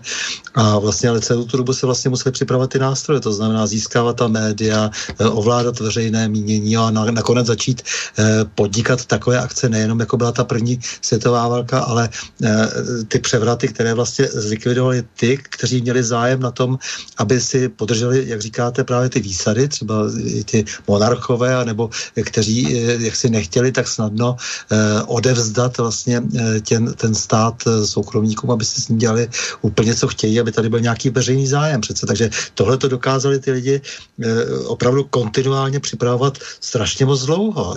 V podstatě se zdá, že už od těch revolucí na konci 18. století vlastně k tomu, tomu procesu dochází v Evropě ve Spojených státech, ale až se vlastně začíná nějakým zásadním způsobem realizovat skrze ten FED. Lze to takhle zhruba zjednodušit hodně, protože mně jde totiž o to, že ty peníze se začaly stávat stále více zbožím. On si to tady povšiml i, i Sokrates, který, kterému se to nelíbilo, stačí už jenom ta, eh, ta jeho věta vlastně, že eh, já nevím, eh, v té slavné obraně nevzniká z peněz cnost, ale z cnosti vznikají peníze. Stejně mu to bylo, přestože to řekl správně, tak přesto ho popravili nakonec Atéňané, takže si to všiml už opravdu v pátém století před Kristem. Mně prostě jde o to, že, že, že samozřejmě ta, ta, ten pokus nějak vlastně vydělávat na existenci těch peněz samotných a ne tedy, že ty peníze budou tady sloužit jenom k nějaké eh, výměně zboží a budou prostě zjednodušovat, zrychlovat eh, biznis, eh, budou z, urychlovat jaksi nějaký proces té mezilidské komunikace, tak došlo k tomu zvrácenému vlastně stavu, o kterém vy mluvíte, až že tedy vlastně se začalo, začala ta virtualita modelovat teda přes ty papírky, přes ty cené papíry, vlastně přes bankovky a, a pak jsme se dostali teda až do nějaké krize, kterou vy tak hezky popisujete, do té velké hospodářské krize eh, v roce 29. Ale ja by som si tu dovolil také malé odbočenie a znova zdôraznil to, o čom sme sa bavili na začiatku, že najlepší politik je vydierateľný politik ano. alebo úplatný politik a tie peniaze majú strašnú moc. A ja som eh, len taký závan takéto moci zažil sám na vlastnej koži, sám na sebe v tom roku niekedy v 1995, keď som nastúpil na Fond národného majetku. A mm, dovtedy som mal možno nejaký plát, alebo z toho podnikania mi išlo možno čo ja viem, okolo 4 tisíc korún mesačne. Hej. V, to, v tom čase sa dalo za to kvázi slušne vyžiť. 4-5 tisíc korún mesačne. Hej.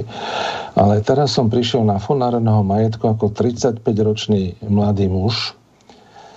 E, dostal som plat 15 tisíc. Mm, hej, robil som zástupcu riaditeľa sekcie výkonu práva akcionára a naša sekcia vlastne mala na starosti dozorovať majetok štátu v tých akciových spoločnostiach. Čiže zastupovali sme účastni, cez účasť v dozorných radách práva štátu, alebo sme hájili práva štátu. A boli sme za tie dozorné rady platení, samozrejme, tak ako, ako boli tie odmeny štatutárnych orgánov. No a ja som na tých dozorných radách nejakých troch, štyroch keď sa to zrátalo, na tých odmenách dostával zhruba 100 tisíc korún mesačne. Čiže ja som skočil zo 4-5 tisíc korún mesačne do práce, kde som mal takéto benefity a mal som vyše 100 tisíc korún mesačne pravidelný príjem. 35-ročný človek. Jednoducho to na, na môj naturel to bol veľký skok. A mne začalo z toho normálne, ja, ja, ja poviem tak, že tak trošku v dobrom, že šíbať. Začal som si o sebe myslieť, aký som ja vlastne geniálny a, a neviem čo všetko a jak mi to ide a, a pol roka som sa cítil ako pod drogami. Trošku to preháňam, ale mm, viete, k tým peniazom ešte, ešte taký závan tej moci bol, že ja som mohol debatovať s tými manažmentami, rozhodoval som, ty tam budeš, ty tam nebudeš a tak ďalej a tak ďalej. E, tí riaditeľa podnikov sa ku mne chovali veľmi slušne, lebo som mal nejakú takú, taký malý vplyv a toho toho mladého človeka to takmer zlomilo. Hej, takmer ma to zlomilo, že by som sa stal doslova taký, aký, akého by chceli mať hej, možno politika, ktorý, ktorý má peniaze postavené ako nejaké božstvo a, a nestačí mu 100 tisíc, bude chceť 200 tisíc a potom cez 200 tisíc by už chcel ten milión mesačne a bude ochotný preto čokoľvek spraviť. Sám som to na sebe zažil, ale nepodľahol som tomu a nejak som sa teda spametal. Možno, možno to bolo aj tým, že v tom čase som ešte dosť bol taký veriaci človek a chodil som do kostola a, a mm, bojoval som s tými nástrahami. Sem tam som sa potkol a spadol, ale, ale stále som chcel tak nejak žiť, tak, tak ako keby morálne. Mm, a, a chápem každého, ktorého to zlomí. Tak dneska už to není o 100 tisíc korunách, ale už je to o miliónoch, desiatkách miliónov eur. Hmm. Hej, kde tí ľudia k tých vrcholových funkciách hrajú taký biznis, taký mariáš, také zákazky, dohadzujú, že, že sa im tie peniaze sypú s vrchom, spodkom a že, že ich to prevráti, že ich to zlomí, hej, a, a porobia potom veci, cez ktoré sú vydierateľní. Toto je najväčší problém. Hej, a takto to, takisto to bolo historicky. Toto sa dialo historicky stále, v každom období, lebo my ľudia sme, sme rovnakí. Máme svoje dobré stránky, máme svoje tienisté stránky a tie peniaze a ženské vládnu svetom. Tak toto je. A málo kto sa tomu dokáže postaviť a aby ho to nezlomilo v tých, tých vyšších funkciách. Takže tak, eh, takže když se to celé skrne, tak vlastně postupně došlo tady k nějaké, eh, k nějaké přípravě v nějaké situace, která vyústila v to, že hm, taková ta světová oligarchie, která se stále zbenčuje na počet, ale, ale zvětšuje se obrovský jaksi její majetek, eh, její podíl na majetku celé země koule vlastně, tak si jako dělají vlastně postupně s těmi lidmi úplně co chtějí, protože mají neomezené prostředky ke korupci, k vydírání, mají neomezené prostředky ke špiclování, mají neomezené prostředky k propagandám skrzevá média. Tihle lidé si ještě navíc vyměňují režimy, aby tedy dokázali mít na těch správných místech ty lidi, kteří budou právě správně skorumpováni a budou mít ty správně, správné zájmy tak akorát, jak se hodí jim. Já nevím, říká se různě, že to je takové to ročidlovsko-rockefellerovské souručenství, co v tom všichni ti Morgan, Morganové a další a spousta jmén, ale je to v podstatě skupina lidí, která má pocit, že eh, je předurčena k tomu, aby vládla světu, vytvořila si proto celé zázemí. Eh, vy tohleto umíte potom, myslím, hezky, hezky popsat, co se vlastně v tom světovém finančním systému, kde se vlastně hraje virtuálně s penězi, kde se vydělává na tom, na, té, na tom pouhém nějakém virtuálním oznámení, že peníze jsou nebo se ukážou nějaké v podstatě za určitých okolností bezcené papírky a ono to stačí, protože celý ten mechanismus eh, funguje tak, eh, že dává těm lidem, eh, jak říkáte, za oponu, ale víme, že to jsou opravdu ti lidé, kteří stojí zejména za těma, za těma bankama, tak jim dává absolutní moc do ruky. Hej, je to presne tak.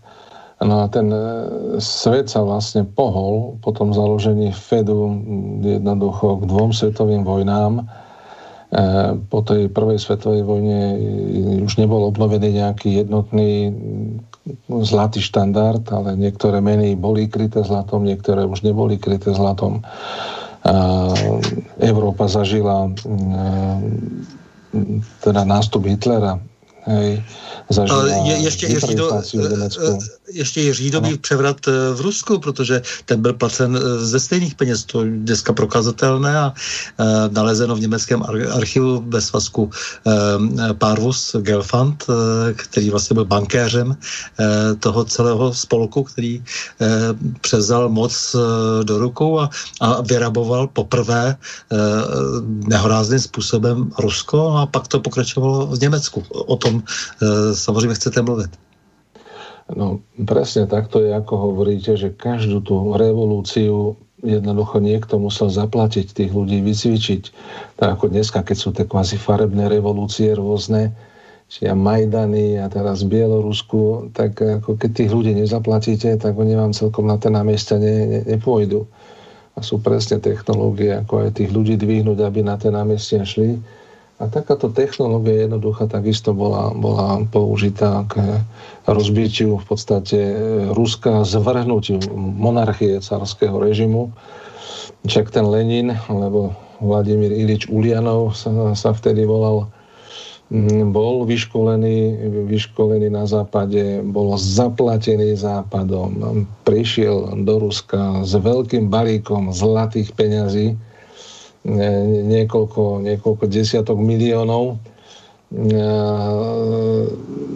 zlatých nemeckých markách no tak si združil kolo seba nejakú grupu bolševikov, ktorých zaplatil, aby teraz sa nevenovali rodinám a nejakému tomu polnohospodárstvu alebo nejakému nádeníčeniu, ale to boli zaplatení ľudia, dobre zaplatení, aby, aby išli budovať nový štát.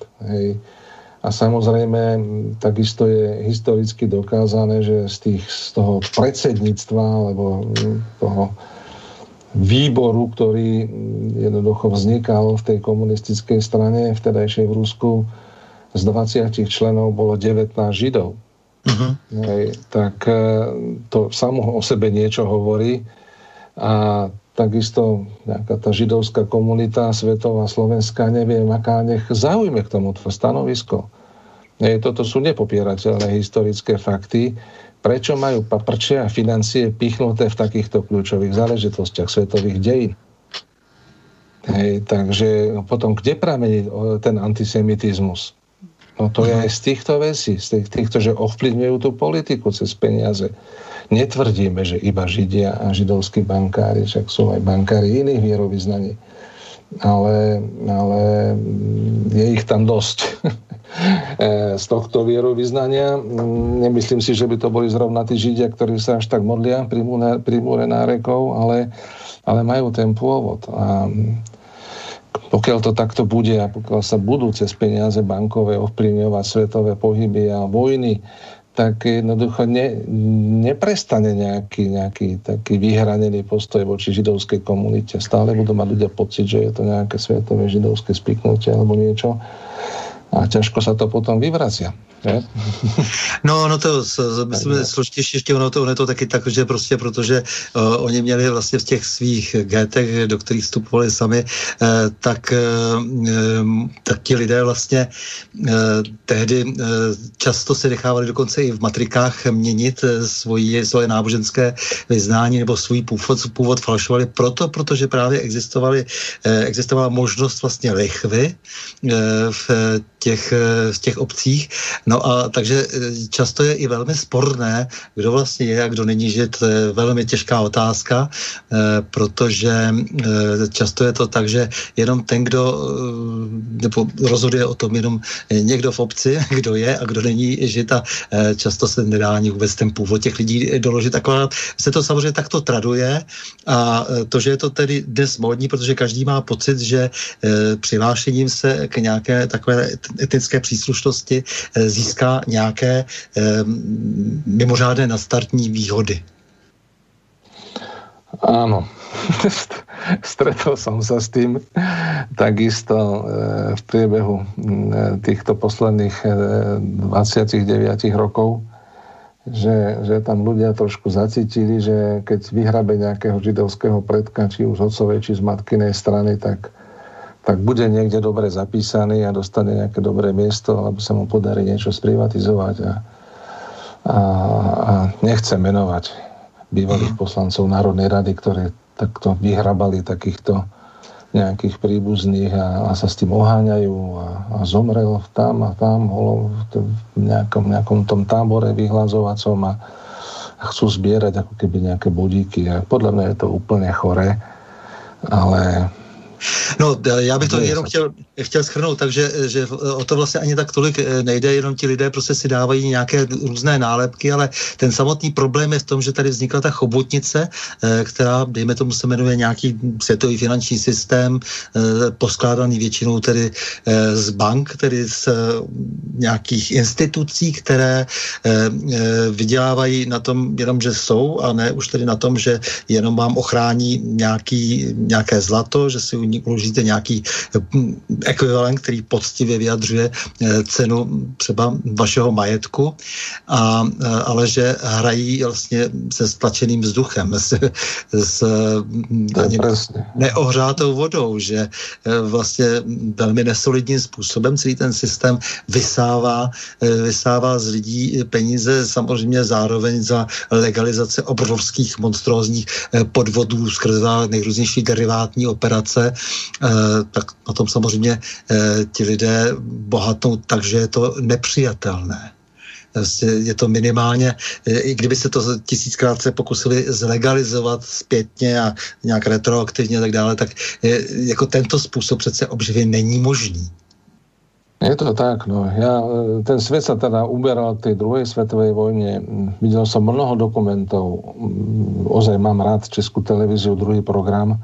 Tam som takisto videl, videl dokument, ako v Nemecku, keď už ozaj ten Hitler sa dostal k moci a začal mať tie antisemické rôzne projekty a nálady a kryštálovanosť a tak ďalej kde, kde 500 tisíc Židov sa chcelo vysťahovať z Nemecka do Spojených štátov, požiadalo o víza, ale z tých 500 tisíc pustili iba 45 tisíc. Kto mal aký kľúč na to, ktorých pustí na živote ohrozených ľuďoch do Spojených štátov a ktorých tu nechá na pospas Hitlerovi. A potom sa môžeme baviť o tom holokauste, o tom, že kto má akú vinu. Ten Hitler alebo treba z tí, ktorí nedovolili tým ľuďom ujsť pred tým Hitlerom. Či tá vina nie je náhodou nejaká, nejaká delená, nejaká, nejaká zdieľaná. Toto nie sú žiadne konšpirácie, to sú historické fakty a dokumenty a takto to bolo aj, aj v iných krajinách. A potom, keď sa na tú históriu dívame aj z tej druhej strany, a k tým informáciám z druhej strany sa ťažšie dostáva samozrejme, tak potom si kladieme rôzne otázky, že kto to tu vlastne ťahá za nitky a o čomu ide. Právě proto, právě, právě proto to je třeba vždycky zdůrazňovat, aby, ne, aby bylo jasné, že e, tady nejde o to, když jako někdo kritizuje, že někdo si dává nějakou nálepku na svetr a, a tvrdí tedy, že je jaksi vyvolenější než všichni ostatní, e, tak e, že to ještě neznamená, e, že když jeho budete kritizovat, takže je to nějaký antisemitismus nebo že je to, že je to nějaká, nějaké protivenství se vůči nějakému jinému vymezování se e, negativnímu vůči vůči nějakému jinému národu, ale tady spíš jde o to, eh, co za cirkus eh, právě ti viníci eh, té situace, viníci vlastně toho holokaustu, ti, kteří platili Hitlera v tom jeho hospodářském zázraku německém, kteří mu umožnili vytvořit tu obrovskou vojenskou mašinérii, tak ti, že vlastně jako, jako za to nesou odpovědnost. Je to presne tak. To je o tej správne položenej otázke, kto to platí. Sledujme cestu peňazí a tá história sa nám bude samozrejme inakšie javiť. A aj sa, aj sa javí, len sa o tom, len sa o tom veľmi nehovorí. Ne, takže tuto niekto plánuje, títo ľudia, ktorým nestačí, že už majú milión, dva, tri, desať, sto miliardy, oni, keď už majú peniaze, oni chcú moc a oni chcú svetovú moc. Hej, a krok za krokom, cez stáročia sa k tej svetovej moci prepracovávajú a tá súčasnosť, to je tá záverečná etapa, e, po ktorej už bude nasledovať iba tzv. NVO, New World Order, tzv. nový svetový poriadok. Som optimista, verím, že sa to ešte podarí možno zvrátiť, zastaviť, len sa ľuďom musia ozaj plošne medzinárodne otvárať oči inakšie to dopadne s nami fakt veľmi zle. Hej, takže prebehla druhá svetová vojna, mm, nejak dopadla a po no, druhej svetovej vojne poďme opäť nový, už jednotný svetový finančný systém, tzv. Bretton systém bol prijatý v roku 1944, bola medzinárodná finančná konferencia v americkom štáte New Hampshire v meste Bretton Woods, kde sa dohodli štáty na novom finančnom systéme, ktorý začne platiť po druhej svetovej vojne. A tu vlastne bolo prijaté, že e, plošne nemôžu štáty mať meny kryté zlatom, pretože to zlato ani už nemajú. Lebo za vojnové dodávky Spojeným štátom samozrejme štáty neplatili inflačnými peniazmi, inflačnými frankami a, markami a ne, neviem čím všetkým, ale zlatom, zlatými rezervami. A do Spojených štátov za 6 rokov druhej svetovej vojny pritieklo 30 tisíc tón zlata, tak sa prijal taký kompromis, že dolár bude hlavnou svetovou rezervnou menou, jediný bude krytý zlatom, ale štáty, keď si budú chcieť ich doláre premeniť na zlato, ktoré získajú ekonomickou činnosťou, tak im Spojené štáty dávajú záväzok, prísľub, že im v akomkoľvek množstve vydajú zlato za americký dolár, ktorý ako jediný je krytý zlatom. Boli zriadené dve inštitúcie, ktoré sú dodnes Medzinárodný menový fond, Svetová banka a tak ďalej. Tento jednotný systém samozrejme dlho nevydržal, lebo bol prijatý úzus, že bude sa generovať dolár nad rámec krytia zlatom 1 ku 6. Ako keby na jednu jednotku zlata sa môže tlačiť 6 papierových dolárov a samozrejme ich požičiavať za úrok. To je ten figel. Vygenerujem z ničoho nejakými ekonomickými mechanizmami, za ktoré niekto dostane Nobelovú cenu, alebo dostal, keď to takto vymyslel a za peniaze vygenerované z ničoho jednoducho bereme úrok a bohatneme. Hej. A toto celé vlastne vydržalo iba do roku 1971, keď e, sa prevalilo, že tých dolárov sa generuje o mnoho viacej ako 1 ku 6. E, FED ako centrálna banka vlastne nemohol nikto kontrolovať a štáty plošne strácali dôveru voči americkému doláru, menili, menili ich národné meny, teda menili ich doláre e, získané ekonomickou činnosťou za zlato, z Fedu zlato prudko odbúdalo. No a keby sa to takto stalo, tak by sa dolár zrútil, keby to pokračovalo ďalej, lebo by Spojené štáty stratili dominantné zlaté rezervy. A preto 15. augusta 1971 prezident Nixon jednorazovo vypovedal vymeniteľnosť amerického dolára za zlato. A boli porušené všetky, všetky dohody po vojnové Bretton Woode. Bolo to v takej svetovej ekonomickej situácii, že v tom čase ekonomika prudko narastala svetová. Jednoducho budoval sa nový svet, tou vojnou sa vlastne polovička sveta rozbila, no tak, tak ekonomika narastala. Nikoho to nebolelo v tom čase, že dobre, tak už nebude dolár krytý zlatom. No a čo? Hej, hlavne, že sa máme dobre.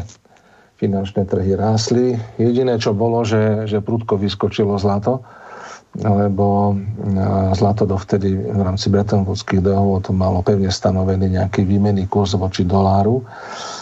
Takže 35 dolárov za trojskú uncu. A vlastne od toho momentu, ako keby sa peniaze stali, ehm, stali tovarom. Hej, odpútala sa väzba dolára a na zlato a začali sa vlastne určovať kurzy mien ako keby výmenou, vzájomnou, vzájomným pomerom výkonnosti ekonomiky, ekonomika a tak ďalej. Takže v tom čase sa vlastne začali vznikať forexové trhy. Trvalo pár rokov, kým bol prijatý nejaký nový svetový menový štandard, konkrétne do roku 1976, kedy sa v hlavnom meste Kingstone v Jamajke opäť uskutočnila medzinárodná finančná konferencia o novom svetovom finančnom systéme, ktorý máme dodnes. A vlastne výsledok z tohto, tejto Kingstonskej konferencie bol ten, že už ani dolár nebude krytý, rezerv, e, krytý zlatom a že v podstate budú tu prijaté nejaké iné, iné mechanizmy na generovanie nových peňazí do obehu už bez väzby na zlato. Ba naopak začala tvrdý boj proti zlatu. Štáty, ktoré si nechali krytie meny zlatom, tak treba nemohli čerpať úver z Medzinárodného menového fondu. A možno posledný štát, ktorý zložil zbranie pomerne nedávno, bolo Švajčiarsko. Vtedy aj Švajčiari mali menu krytú zlatom, teraz ju už nemajú krytú zlatom, boli k tomu dotlačení. Takže začala v tom roku 1976 divoká jazda podstate tých eh, svetových bankárov vedených Fedom, eh, ktorý nebol nikým kontrolovaný, divoká jazda generovania a požičiavania vygenerovaných peňazí z ničoho za úrok. A začali pribúdať exponenciálne peniaze v obehu. A takýto exponenciálny nárast e, peňažnej zásoby samozrejme spôsobil nárast ekonomiky. To, tomu sa netreba uprieť. Ale jednoducho nemôže tá ekonomika narastať, ne, neviem, exponenciálne do nejakých nekonečných, nekonečných rozmerov a začal sa aj tento systém kvázi zadrhávať. No a z, z analýz, ktoré som si ja vlastne urobil, ako to sa to celé vyvíja od toho roku 1976 a z, rozbo- z rozboru toho finančného systému, mechanizmy tvorby peňazí, podstate som prišiel k záveru, že e, od samého počiatku je ten systém tak navrhnutý, aby majetok celého sveta skončil v jedných rukách.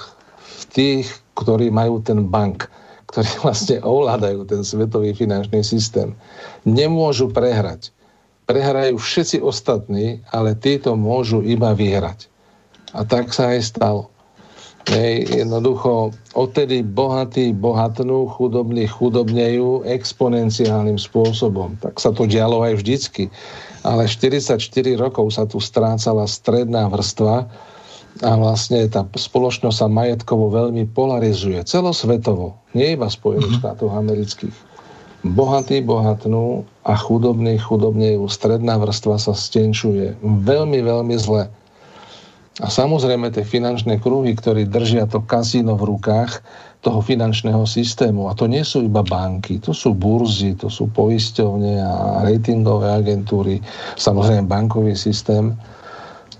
Tak e, títo ľudia e, za tie finančné prostriedky, ktoré takto získávajú takýmito rôznymi manipuláciami, tak si kupujú reálne majetok, kupujú si akcie podnikov, lukratívnych podnikov, a v podstate sa dostávajú e, k neskutočnej ekonomickej moci. A súčasný stav je taký, že ako keby ten kingstonský menový systém sa naplnil, nefunguje, nedodržiavali sa dohody. Hej, kríza v 2008 roku, ktorá, ktorá sme si mysleli, že bola veľmi zlá, e, hoci to nebolo až také hrozné, tak e, tak vlastne bola toho dôsledkom. Opäť tam bol nejaký presun bohatstva a v, naplno v riešení tých, tej krízy z roku 2008-2009 sa ukázalo, že nejaké tie základné nástroje centrálneho bankovníctva svetového na ovládanie ekonomiky prestali fungovať. A tie nástroje sú dva. Jeden teda stanovovanie tej základnej úrokovej miery pre komerčné banky, a druhý je tzv. rezervný pomer, to znamená rezervný pomer, ktorý zase používajú komerčné banky, taký nejaký predpis, ako môžu generovať peniaze z ničoho. Ja to hovorím tak veľmi zjednodušene. Nazýva sa to multiplikácia. Hej, voči základnému imaniu banky jednoducho komerčné banky môžu multiplikovať peniaze, ktoré potom požičiavajú samozrejme za úrok a takýmto spôsobom nateká hlavné množstvo nových peňazí do obehu, hej, na základe dlhu. Vygenerujem nové peniaze, požičiam ich za úrok a voči tomu, voči tým požičaným peniazom samozrejme sú nejaké tie dlžné úpisy tých ľudí, ktorí a firiem, ktoré si berú, berú tieto úvery. To je taká hra, hej, že e, tak by som to povedal, že, že peniaze sú teda kryté v tomto Kingstonskom menovom systéme iba dôverou ľudí, že to nejak celé môže fungovať dlhodobo. Ale nemôže. A teraz tieto nástroje prestali fungovať. V tej kríze jednoducho centrálne bankovníctvo vyvinulo celé to úsilie, ako podporiť ekonomiku. To znamená, stiahli úrokové miery v podstate až na nulu, alebo na minimum, aby si ľudia brali úvery a keď si berú úvery, tak jednoducho ekonomika rastie, nie? či sú to hypotekárne alebo podnikové a tak ďalej. A samozrejme znižilo ten rezervný pomer tak, aby banky mohli viac a viac generovať nových peňazí. Hej. A z hrôzou zistili páni majiteľia peňazí z Fedu, že toto nezafungovalo. Dovtedy v každej tej cyklickej kríze toho kapitalizmu tieto nástroje fungovali a tú prehriatú ekonomiku dokázali ubrzdiť alebo chladnúcu ekonomiku zase zahriať. hej, aby, aby boli splnené nejaké inflačné ciele a ekonomické ciele. Ale od toho roku 2008 toto prestalo fungovať a začali sa používať vysoko neštandardné nástroje na záchranu ekonomiky a to je ako keby generovanie peňazí, ale bez breho. Hej, počuli sme termín kvantitatívne uvoľňovanie hej, Spojených štátov amerických a potom aj v Európe.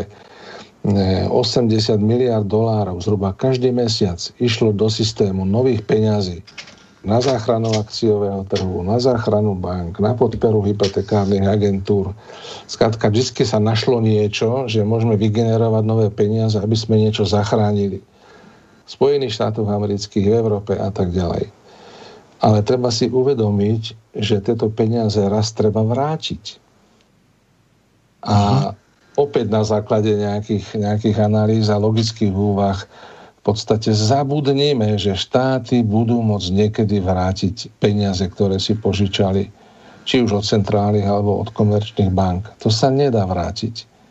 Jednoducho, mm, tu na to nie je priestor, aby som to vysvetlil, ale ide o to, že keď sa na jednej strane požičiavajú peniaze, ktoré vznikli tou multiplikáciou, ako keby z ničoho, tak keď sa vracajú naspäť úvery, tak istina, ktorú teda ten subjekt, či je to štát, či je to podnik, či je to občan, vráti tej banke, tá sa zase musí odpísať z toho systému. Hej, a tak ako to vzniklo, tak to odíde preč. Logicky, ak by štáty vrátili svoje dlhy, tak sa odpíšu všetky peniaze z obehu. Zmiznú peniaze z obehu. To nie je možné. Hej, čiže keby s nejakým zázrakom sa vracali dlhy, tak ekonomika skolabuje nebudú peniaze. Ak sa nebudú vrácať dlhy, ekonomika takisto skolabuje. Jednoducho utopí sa v dlhovej kríze. Z tohto není možné naspäť sa dostať naspäť. Toto bol ten predkrízový stav, akože pred, pred, pred koronokrízový stav. Hej. Ja som počúval pána Kažimiera, keď vypukla korona a brzdenie ekonomiky, tak mal nejaké odhady, do roka, možno do dvoch sa vrátime na tú trajektóriu rastu, ktorá bola pred koronakrízou a bude všetko v poriadku. To, čo bolo pred koronakrízou, bol absolútne chorý ekonomický stav. Ja by som to povedal, že tá svetová ekonomika bola ako pacient na prístrojoch, na umelej ľadvine, na podpornom dýchaní. To, boli tie, to bolo to kvantitatívne uvoľňovanie. Keby sa toto vyplo, tak pacient zomrie. Uh-huh sem sa chceme vrátiť na tento predkrízový stav? To sa nedá. To je ako sa vrátiť do, do slepej uličky, v ktorej sme kráčali. A teraz, toto, čo sa teraz deje s touto koronou, no tak to je teda, to je teda čosi. To je bezprecedentné brzdenie ekonomiky, ktoré môže skončiť iba, iba dvomi vecami, alebo tromi infláciou riadenou, infláciou neriadenou a tretia vec, najhoršia možnosť, svetová vojna alebo veľký vojnový konflikt. Nijak inak sa z tohto nedá dostať. Tak, eh, já bych teď tady jenom vzal telefon jednomu posluchači, potom bych ještě zopakoval, že tady jsou nějaké dotazy, spíš konstatování a pak budeme pokračovat ještě chvilku dál. Ano, ano, e, prosím krátký dotaz, protože čas se nám krátí. Áno, áno, dobrý večer, má ten telefóne. Ja by som sa chcel pána Luptáka spýtať, komu? Keď tie centrálne banky vlastne ich požičali a pre centrálne banky, čo je Fed a teraz u nás vlastne Európska centrálna banka, tie peniaze nemajú vôbec žiadnu hodnotu, pretože oni si vytlačia koľko chcú, hej, už v dnešnej dobe. A týmto centrálnym bankám ide hlavne o to, aby udržali tento systém, ktorý je teraz tak e, ako viete, že napríklad e, tie banky nebudú rozmýšľať tak, že tie dlhy odpustia, len aby ten systém fungoval ďalej a oni si udržali jednoducho moc. Prečo by mali trvať na tom, aby sa tie peniaze vrátili, keď tým pádom, lebo sa, sú to nevrátené peniaze, tak tým pádom by išli proti sebe, lebo ten systém padne a padnú aj oni. Mm, Takže to si... Ne... Môžem no, dobre, budem počúvať. Mm, Pekný večer. Áno, ne... E, e, no, odpoveď na to je pomerne jednoduchá, pretože e, ak uvažujeme tak, že tie banky niekto vlastní. My nevieme, kto ich vlastní, lebo keby sme išli k tomu, ja neviem, kto vlastne našu VUB, tak tu vlastne nejakí Taliani, chceme zisťovať u Talianov, kto vlastní tých Talianov, tak nakoniec vždy skončíme na hranici, ktorá sa e, nazýva akcie nadoručiteľa. Nedostaneme sa k tomu konkrétnemu menu. Hej, že ten alebo onen vlastní kontrolný balík nejakej tej či onej banky. Takže, ale určite je tu skupina majiteľov tých bank a, a vlastne celého toho finančného systému, to nie sú len banky, ako som povedal, ktorí za tých 44 rokov od toho kingstonského menového systému, kedy jednoducho sa odstranila úplne väzba na zlato, si mohli robiť, čo chcú, bezbreho lúpiť peniaze od ľudí, ja to takto hovorím tomu, tak ako to je, čiže podnikať neférovým spôsobom a, oni za tieto peniaze si kúpili reálny majetok, podniky, farmabiznis, vojenský biznis, podstate majú reálny majetok. A oni už ako keby nemôžu prísť o peniaze. Hej, im je to úplne jedno, či, či to dopadne tak, či onak, pretože už majú tie výrobné prostriedky, vedecko-technickú základňu, výskum, Hej, toto sú rôzne korporácie, ktoré toto držia v rukách a za týmto sú ľudia z toho finančného sektora a, a ďalší. Takže kľudne môže dojsť k nejakému resetu, k nejakej systémovej zmene a opäť táto istá partia bude držať e, prst na tlačítku dejín. To, že si dosadí svojich politikov, vymyslí si systém, aký, aký budú oni chcieť oni, to, to sú veľmi múdri ľudia, lebo toto, keď to sledujeme historicky tých niekoľko sto rokov dozadu, no tak klobúk dole pred nimi. My bežní ľudia jednoducho tuto pracujeme, staráme sa o rodiny a oni, oni jednoducho ryžujú, ryžujú na, na finančnom sektore stáročia, nechcem povedať, že tisíc ročia, na stáročia, od stredoveku, to mám akože historicky dosledované. Takže Eh, to, že tento kingstonský systém nefunguje, že sa niečo musí zmeniť, či sa to urobí tak, ako vy hovoríte, že sa to vybankrotuje, môže byť, že sa dlhy odpíšu, pozor, iba štátom, a možno bohatým štátom, nie, nie plošne, nech sa ľudia bežne neteš, netešia, že mám úvery a mám hypotéku a niekto odpíše dlhy a ja sa zbavím dlhov, tak to nikdy v histórii sa nestalo a nestane, aby niekto pomohol bežnému človeku z finančných kruhov že by ho zbavil dlhov, ba skôr naopak. Trend bude, aby bežní ľudia schudobneli. Čím viac. Prečo? Lebo sa dajú ľahko ovládať. Človek, ktorý nemá majetok, ktorý má strach o holé prežitie, s tým si môžete robiť, čo chcete. Hej. Takže, takže takto to je. A no. aký na nás nachystajú svetový finančný systém, uvidíme, ale podľa mňa to bude taká zmena, že sa všetci budeme čudovať. Možno to bude zmena taká, že sa úplne zmení bankovníctvo tak, ako ho poznáme. Že, mm, že sa zmení e, celý ten systém toho generovania peňazí, že už to nebude nejaká multiplikácia, že to bude založené na tej technológii blockchain, na ktorej sú založené virtuálne meny.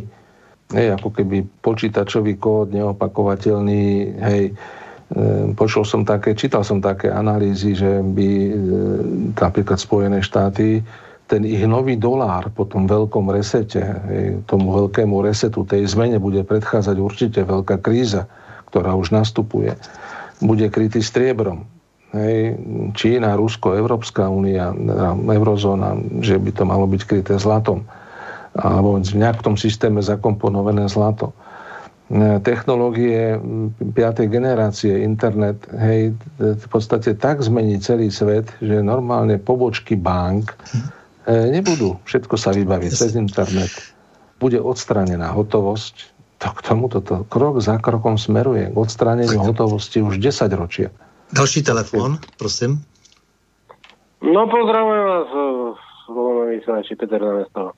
No, pán Lupne, ja sa takto chcem opýtať. E, ten predchádzajúci e, volajúci dobre myslel, že toto, že ako čo vlastne, že dnes e, peniaze sú iba papiere, ktoré si vytlačí e, USA, koľko chce, toľko si ich vytlačí a bude všetko v poriadku. Akože viete, viete o tej kríze v niekoľkých rokov, že, že koľko boli v zahraničiu dlžní. No, takto sa vás opýtam. A myslíte, že niekedy, že, že u, uh, nejaký, ne, nejaká dlžoba, štátna dlžoba uh, oproti proti, uh, cudzým štátom, ktorých sme. Slovensko je dlžné, dajme tomu, ja neviem, 800 miliard. Ja hovorím len príklad, ja nehovorím nič. Si myslíte, že niekedy sa to splatí, alebo že, že o čom to je vlastne o tom, toto, o čom to je? To, akože nedá sa robiť politika uh, aj ekonomika bez peňazí, vlastne, že nemusí byť nejaký euro, nemusí byť nejaký dolár. A my si ľudia medzi sebou zrobíme to, že po, pomôže, každý jeden druhému pomôže, ten vie to, ten vie to, akože vie, viete ako, ako sa smejem z, to, z tej rozprávky. My umíme to a vy tohle, tak si pomôžeme, ale nie, o čom to je vlastne? O, toto je všetko, ten život budúci bude iba o tých peniazoch? Ja sa Dobře, len tak pýtam. Ďakujeme, to, no, to znamená potřebnosť jas, peniaz. Jasne, ďakujem, ďakujem. Budúci život nebude iba o peniazoch. Svet sa takto, no, celá táto debata je o tom, aby si bežní občania, bežný volič a občania, ktorí nevládnu nejakými veľkými majetkami, lebo tí, ktorí vládnu veľkými majetkami, hrajú inú lígu. Hej, ale ľudia, je tá stredná vrstva ekonomická na Slovensku, ale tých je, tých je v podstate najviac, hej, tých, tých chudobnejších a tej, tej strednej vrstvy, aby si uvedomili, že lepšie časy už skončili, že dobre už bolo. Tieto dlhy nikdy nebudú splatené, nedá sa to splatiť. Otázka je, čo nám za to zoberú, keď napríklad Slovensku niekto, niekto odpustí dlhy v rámci nejakého, nejakej, nejakej zmeny finančného systému. Hej, možno nám zoberú naše zlato, ktoré máme uložené v Londýne, zhruba 30, 31,5 tóny alebo 32 tón. Možno e, budeme musieť obetovať e, pitnú vodu. Lebo ja, ja, ja neviem čo, čo všetko ešte má republika. Jednoducho oslabí to národný štát Takže tý, týmto smerom ideme a to nielen naša krajina, ale aj ďalšie krajiny sveta. Hej, vždycky sa na to nájde dosť vlasti zdradných politikov, ktorí toto podpíšu pod, e, pod nejakým sľubom, že už bude lepšie. Toto ešte obetujeme, ale už bude dobre. 30 rokov od revolúcie nám tu niekto hovorí, že si musíme utiahnuť opasky, ale potom budú dvojnásobné platy, potom to bude Švajčiarsko, potom bude lepšie. Kam sme za 30 rokov došli? Došli sme e, v podstate k devastácii štátu, ekonomiky a morálnemu rozkladu obyvateľstva. Tomuto sme došli.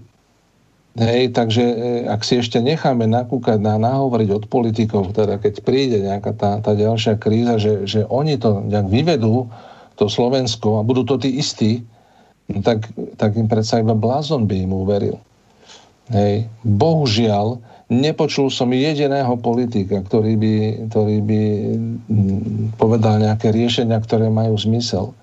A toto celé je spôsobené tým, e, táto situácia vo svete, aká je, že je tu zavedený úrok.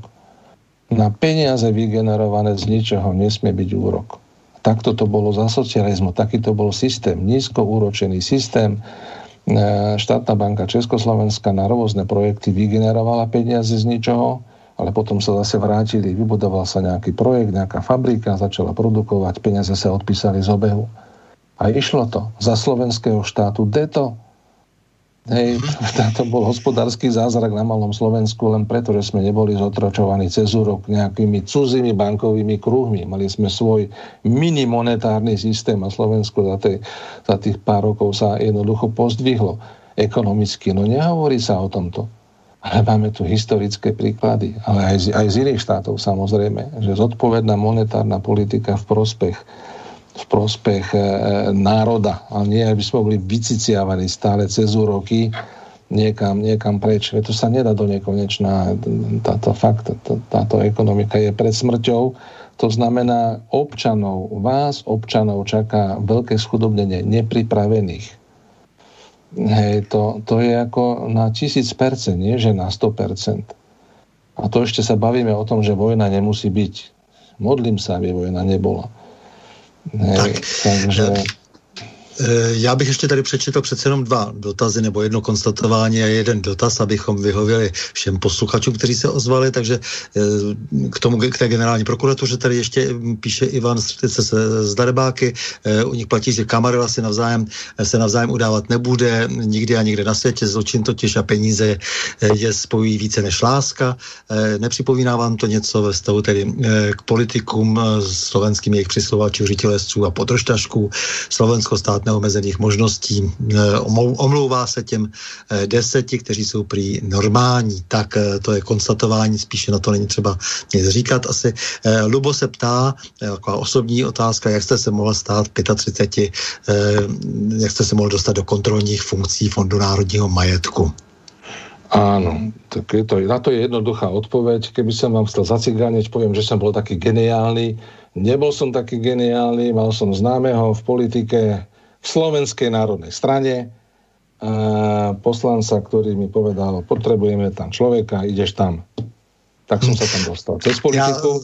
Ja, ja vás môže... sa za to a jednoducho, ale musel som tam obstáť. To znamená, viete, keby ste neobstáli, že ste za bobca, no tak kamarát, nekamarát, idete z rušky dole. Eh, já musím jenom říct, že eh, zároveň ještě platilo také to, že v 90. letech se mohl dostat kde kdo, eh, často do různých pozic, nebo zvláště teda v tom začátku těch 90. let, ale potom ten systém zase na druhou stranu také vyvrhoval lidi, kteří se chtěli opravdově a poctivě zhostit té nové role, která třeba byla vysoká, odpovědná a že dnes, dnes už je to velmi říct řídké, aby se někdo normální a neskorumpovaný eh, dostal do takové vysoké pozice, takže spíš lze vždycky předpokládá, že když jak si někdo v útlém věku bez jakýchkoliv zkušeností, znalostí z oboru eh, se stane ministrem, tak je to velmi podezřelé.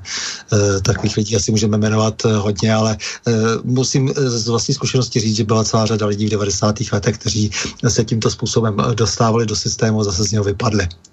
To, to je ta no. druhá strana štěmince, kromě toho, že ten člověk samozřejmě musel nějak odborně e, obstát, ale když nechtěl z vlky vít, tak e, to byl konec.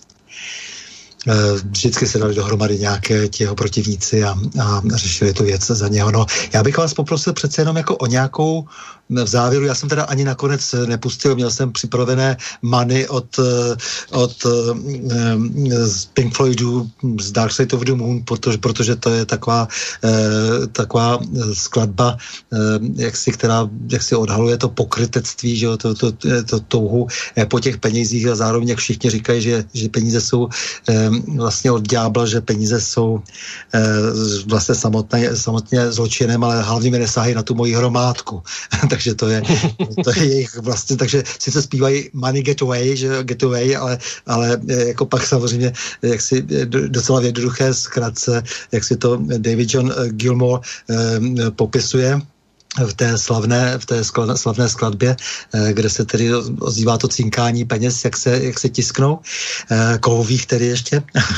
Ale nicméně to už nestihneme, protože to povídání je napínavé a samozřejmě jenom jsme toho řekli velmi malou část. Já tady mám nachystáno spoustu otázek.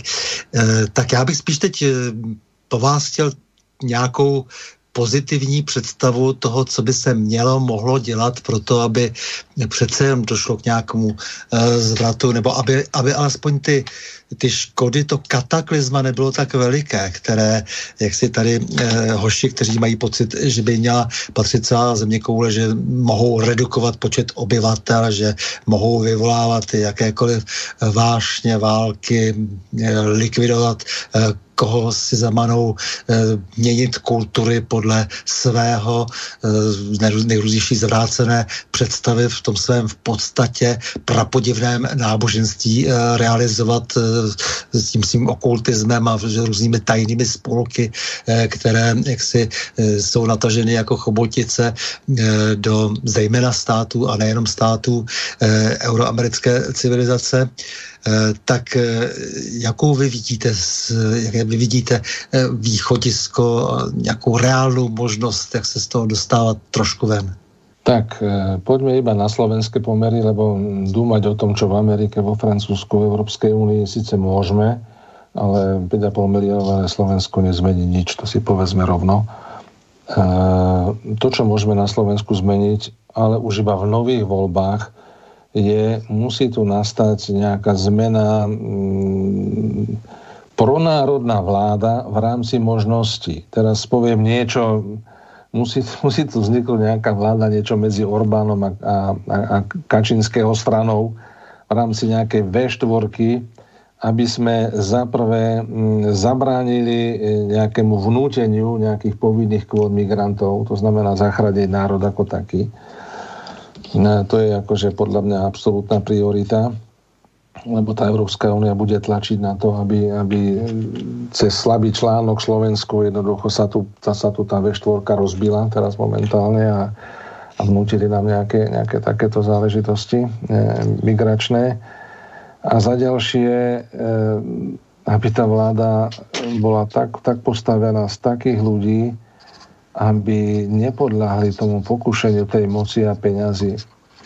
Ja v jednom českom filme Volalo sa to, tuším, že pumpaži od zlaté podkovy bola taká čarovná veta, že je tam tí, pum, pum, tí, tí, tí zamestnanci benzínovej pumpy jednoducho tam kšeftovali s benzínom a s valutami a ten hlavný šéf toho gengu, minigengu povedal, vieš čo, môžeš žrát, ale nesmíš pritom láskať. Hej. To znamená, nikdy tu nebude absolútne čistý politik, ktorý na 100% odáva všetkým nástrahám od ženských až po prachy, ale musí to mať aspoň nejakú mieru. Hej, keď už prihrám tomu kamarátovi nejakú zakázku a, a zoberiem za to 2%, no tak, tak čert, čert to ber. Ale aby to nebolo 30% alebo nie, niečo, čo je likvidatné pre štát. Ja už to takto hovorím, sám na sebe som zistil, že je to veľmi ťažké odolať tomu pokušeniu peňazí a moci. A ja som tie príjmy mal ale legálne. Hej, a, a nebol som tam zase až tak dlho na, to, na tom fonde národného majetku, ale som to sám zistil, že to je obrovské, obrovské pokušenie. A aby tí politici, ktorí podláhnú a ktorí zlyhajú, jednoducho boli potrestaní, tak tu musí byť generálny prokurátor ozaj nezávislý a musí strážiť tieto zlodejiny. Nesmie to byť úplatný človek, nesmie to byť politik, to, toto je alfa omega, aby sa niečo zmenilo smerom dovnútra štátu. Generálny prokurátor, najsilnejšia figúra v tomto štáte, to si málo kto uvedomí a to tak je. Takže a ďalej e, ke, vyzývam všetkých ľudí, ktorí sú napríklad e, v druhom pilieri, to znamená druhý dôchodkový pilier, a je ich tam asi, asi veľmi veľa na Slovensku. A vyzývam všetkých politikov, ktorí počúvajú túto reláciu, či je to nejaký člen okresnej rady nejakého, nejakého, nejakého, nejakej strany, alebo, alebo priamo poslanec, alebo minister. Teraz je tá doba, keď môžete ľuďom zachrániť čas ich dôchodkových úspor. Čo tým chcem povedať? Akcie sú na vrchole celosvetovo, sú v neskutočnej bubline, sú vyhnané hore opäť cez úvery z centrálnych bank. Určité finančné subjekty za vygenerované peniaze od centrálnych bank si môžu kupovať akcie. Tým pádom akciové trhy sa dostali do neskutočnej bubliny. Sú veľmi vysoko. Niektoré, niektoré indexy doslova na historických maximách. A to tu žúri akože korona kríza a pokles ekonomiky. Uh-huh. To znamená otvoriť druhý pilier okamžite, vysvetliť ľuďom situáciu, aby tí, ktorí chcú, vystúpili z druhého piliera. To je to mekšie riešenie. A to radikálnejšie zrušiť druhý pilier ako taký. Teraz, keď sú akcie na vrchole, lebo keď sa bude rušiť a keď sa to bude celé účtovať, tak ešte máme na to pár týždňov, možno pár mesiacov, kedy je možné vybrať z toho veľa peňazí. Lebo nás čaká obrovský pokles akciových trhov obrovský, typujem o dve tretiny až tri štvrtiny. Ak toto nastane, tak hneď druhý krok bude reťazový kolaps bank. A potom začne riadny cvrkot. Hej, takže e, nehovorme o ekonomike, taká, onaká, hentáka, o korone, zachraňme ľuďom aspoň čas dôchodkových úspor, podporujeme tým samozrejme aj štátny rozpočet.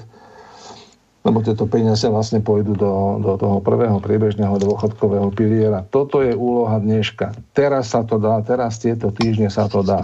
Politik, ktorý to nenavrhne, tak hra s nimi Mariáš, s tými svetovými mocnými, alebo je totálny blbec. Tomu nerozumie. Hmm. To, to, to, to znamená, že skutečně nenavrhujete teď, aby lidi posílili penzijní fondy. Aby lidi co? Aby lidi posílili finančně penzijní fondy. No v žiadnom prípade. Všetko, čo sa dá vybrať z akciových trhov, aj keď som tam súkromne cez nejaké iné, iné podielové fondy, von, lebo akcie sú na vrchole, ak teraz vycúvame z finančných trhov, tak ešte na to môžem získať, alebo aspoň minimálne strátiť. Hej, tá bublina praskne, ona praskne náhle. Tá veľká kríza príde a jediné, čo vieme, že príde náhle. Ne, tak já to říkám o těch penzijních fondech, eh, mluvím proto, protože celou dobu propagandisticky jsme byli masírováni, jak jsou to takzvané dlouhé peníze, jak Amerika stojí na penzijních fondech a právě ano. oni, oni byli potom eh, tím předmětem eh, tunelování v té, té krizi, té malé krizičce vlastně v roce 2008. Presne tak. Takže to jsem rád, že takže... zazněla, zazněla i taková konkrétní eh, věc, a protože samozřejmě to naše vysílání poslouchá celá řada starších lidí, tak by si to měli vzít asi k srdci. Presne tak, vycúvať z akciových trhov, teraz keď sú akože na vrchole, hej, tak eh, no, Lebo keď sa pozrieme historicky na tie grafy pol roka dozadu, tak veľký pád akcií o 30% začal ešte pred koronakrízou, respektíve ešte sa, sa vírus Číny ani nedorazil do Európy, trhy padli o 30%, teraz sa to zase vrátilo, ale ja to hovorím takto verejne, aj že s tým rizikom, že mi môže za 5 rokov niekto sa mi vysmiať, že čo som to ja tu prorokoval, hovorím, že tie trhy padnú znova, padnú náhle a o dve tretiny až tri štvrtiny. Ak sa toto udeje, tak ľudia majú všetky peniaze v čudu, ktoré sú tam a začnú kolabovať banky jedna za druhou. Lebo oni, oni si sa takisto kupujú akcie a tak ďalej. Takže to je zase bola samostatná relácia, ako, ako krachujú banky a ako to vlastne funguje v týchto akciových spoločnostiach. A ako sú tieto trhy alebo nespácané úvery, ako sú bytostne závislé, aby to jakž tak fungovalo. Tak, Milý Pavel Lutáku, já vám děkuji z celého srdce za rozhovor, jste tak přesně a didaktický, jak já vás i znám, jako samozřejmě hlavně z těch vašich dalších eh, videí, která pravidelně publikujete na YouTube ve svých lekcích. To jsou opravdu lekce, to jsou, dá se říct, přednášky, eh, které, eh, myslím, dost eh, polopaticky vysvětlují, o co eh, dnes, eh, tedy v tom světovém finančním systému jde a mohu tak eh, vám, jak si alespoň malinko jak si zprostředkovat zájem posluchačů, někteří, kteří si vás budou chtít na tom YouTube najít a, a přesvědčit se sami. Takže moc vám děkuji za to, že tedy e, takto působíte. E, zase jen přát, aby vaše lekce a oči otevírající videa zasáhla co největší množství lidí a já vám tedy děkuji za vaši buditelskou práci. Děkuji pěkně. tak e, ještě tady sice padají nějaké otázky, ale myslím si, že už to budeme eh, opravdu hnát ke konci, protože už jsme eh, značně přetáhli a mm, určitě se neslyšíme eh, naposledy, protože ta naše spolupráce by měla spolu pokračovat, jelikož vy máte zájem určitě o vstup do dalších alternativních médií, takže si myslím, že tomu musíme na pomoci. Jsou to tak důležité informace, že lidé musí opravdu, ti, kteří alespoň chtějí slyšet, Áno, pretože ich sa to bytosne týka. Tuto sa nebavíme o mimozemšťanoch alebo o neviem o nejakej Amerike. Tu sa bavíme o našich peniazoch, o našich ľuďoch, o našom štáte. Mm. To sa nás každého bytosne týka. Tak. Takže ještě jednou moc děkuju a e, mějte se hezky a příště myslím, že v dohledné době naslyšenou. Ďakujem pekne. Dovidenia. S vámi, milí posluchači, se také loučím a to s přáním mějme se rádi, buďme svobodní, zpříjmení, nevěšme hlavu. Stojíme při svých bližních i národech. Nepřátel se nelekejme a na množství nehleďme. Pořadu na Prahu změn se uslyšíme opět za týden v pondělí 21. září v obvyklých 20 hodin a 30 minut. Naslyšenou a do počutě.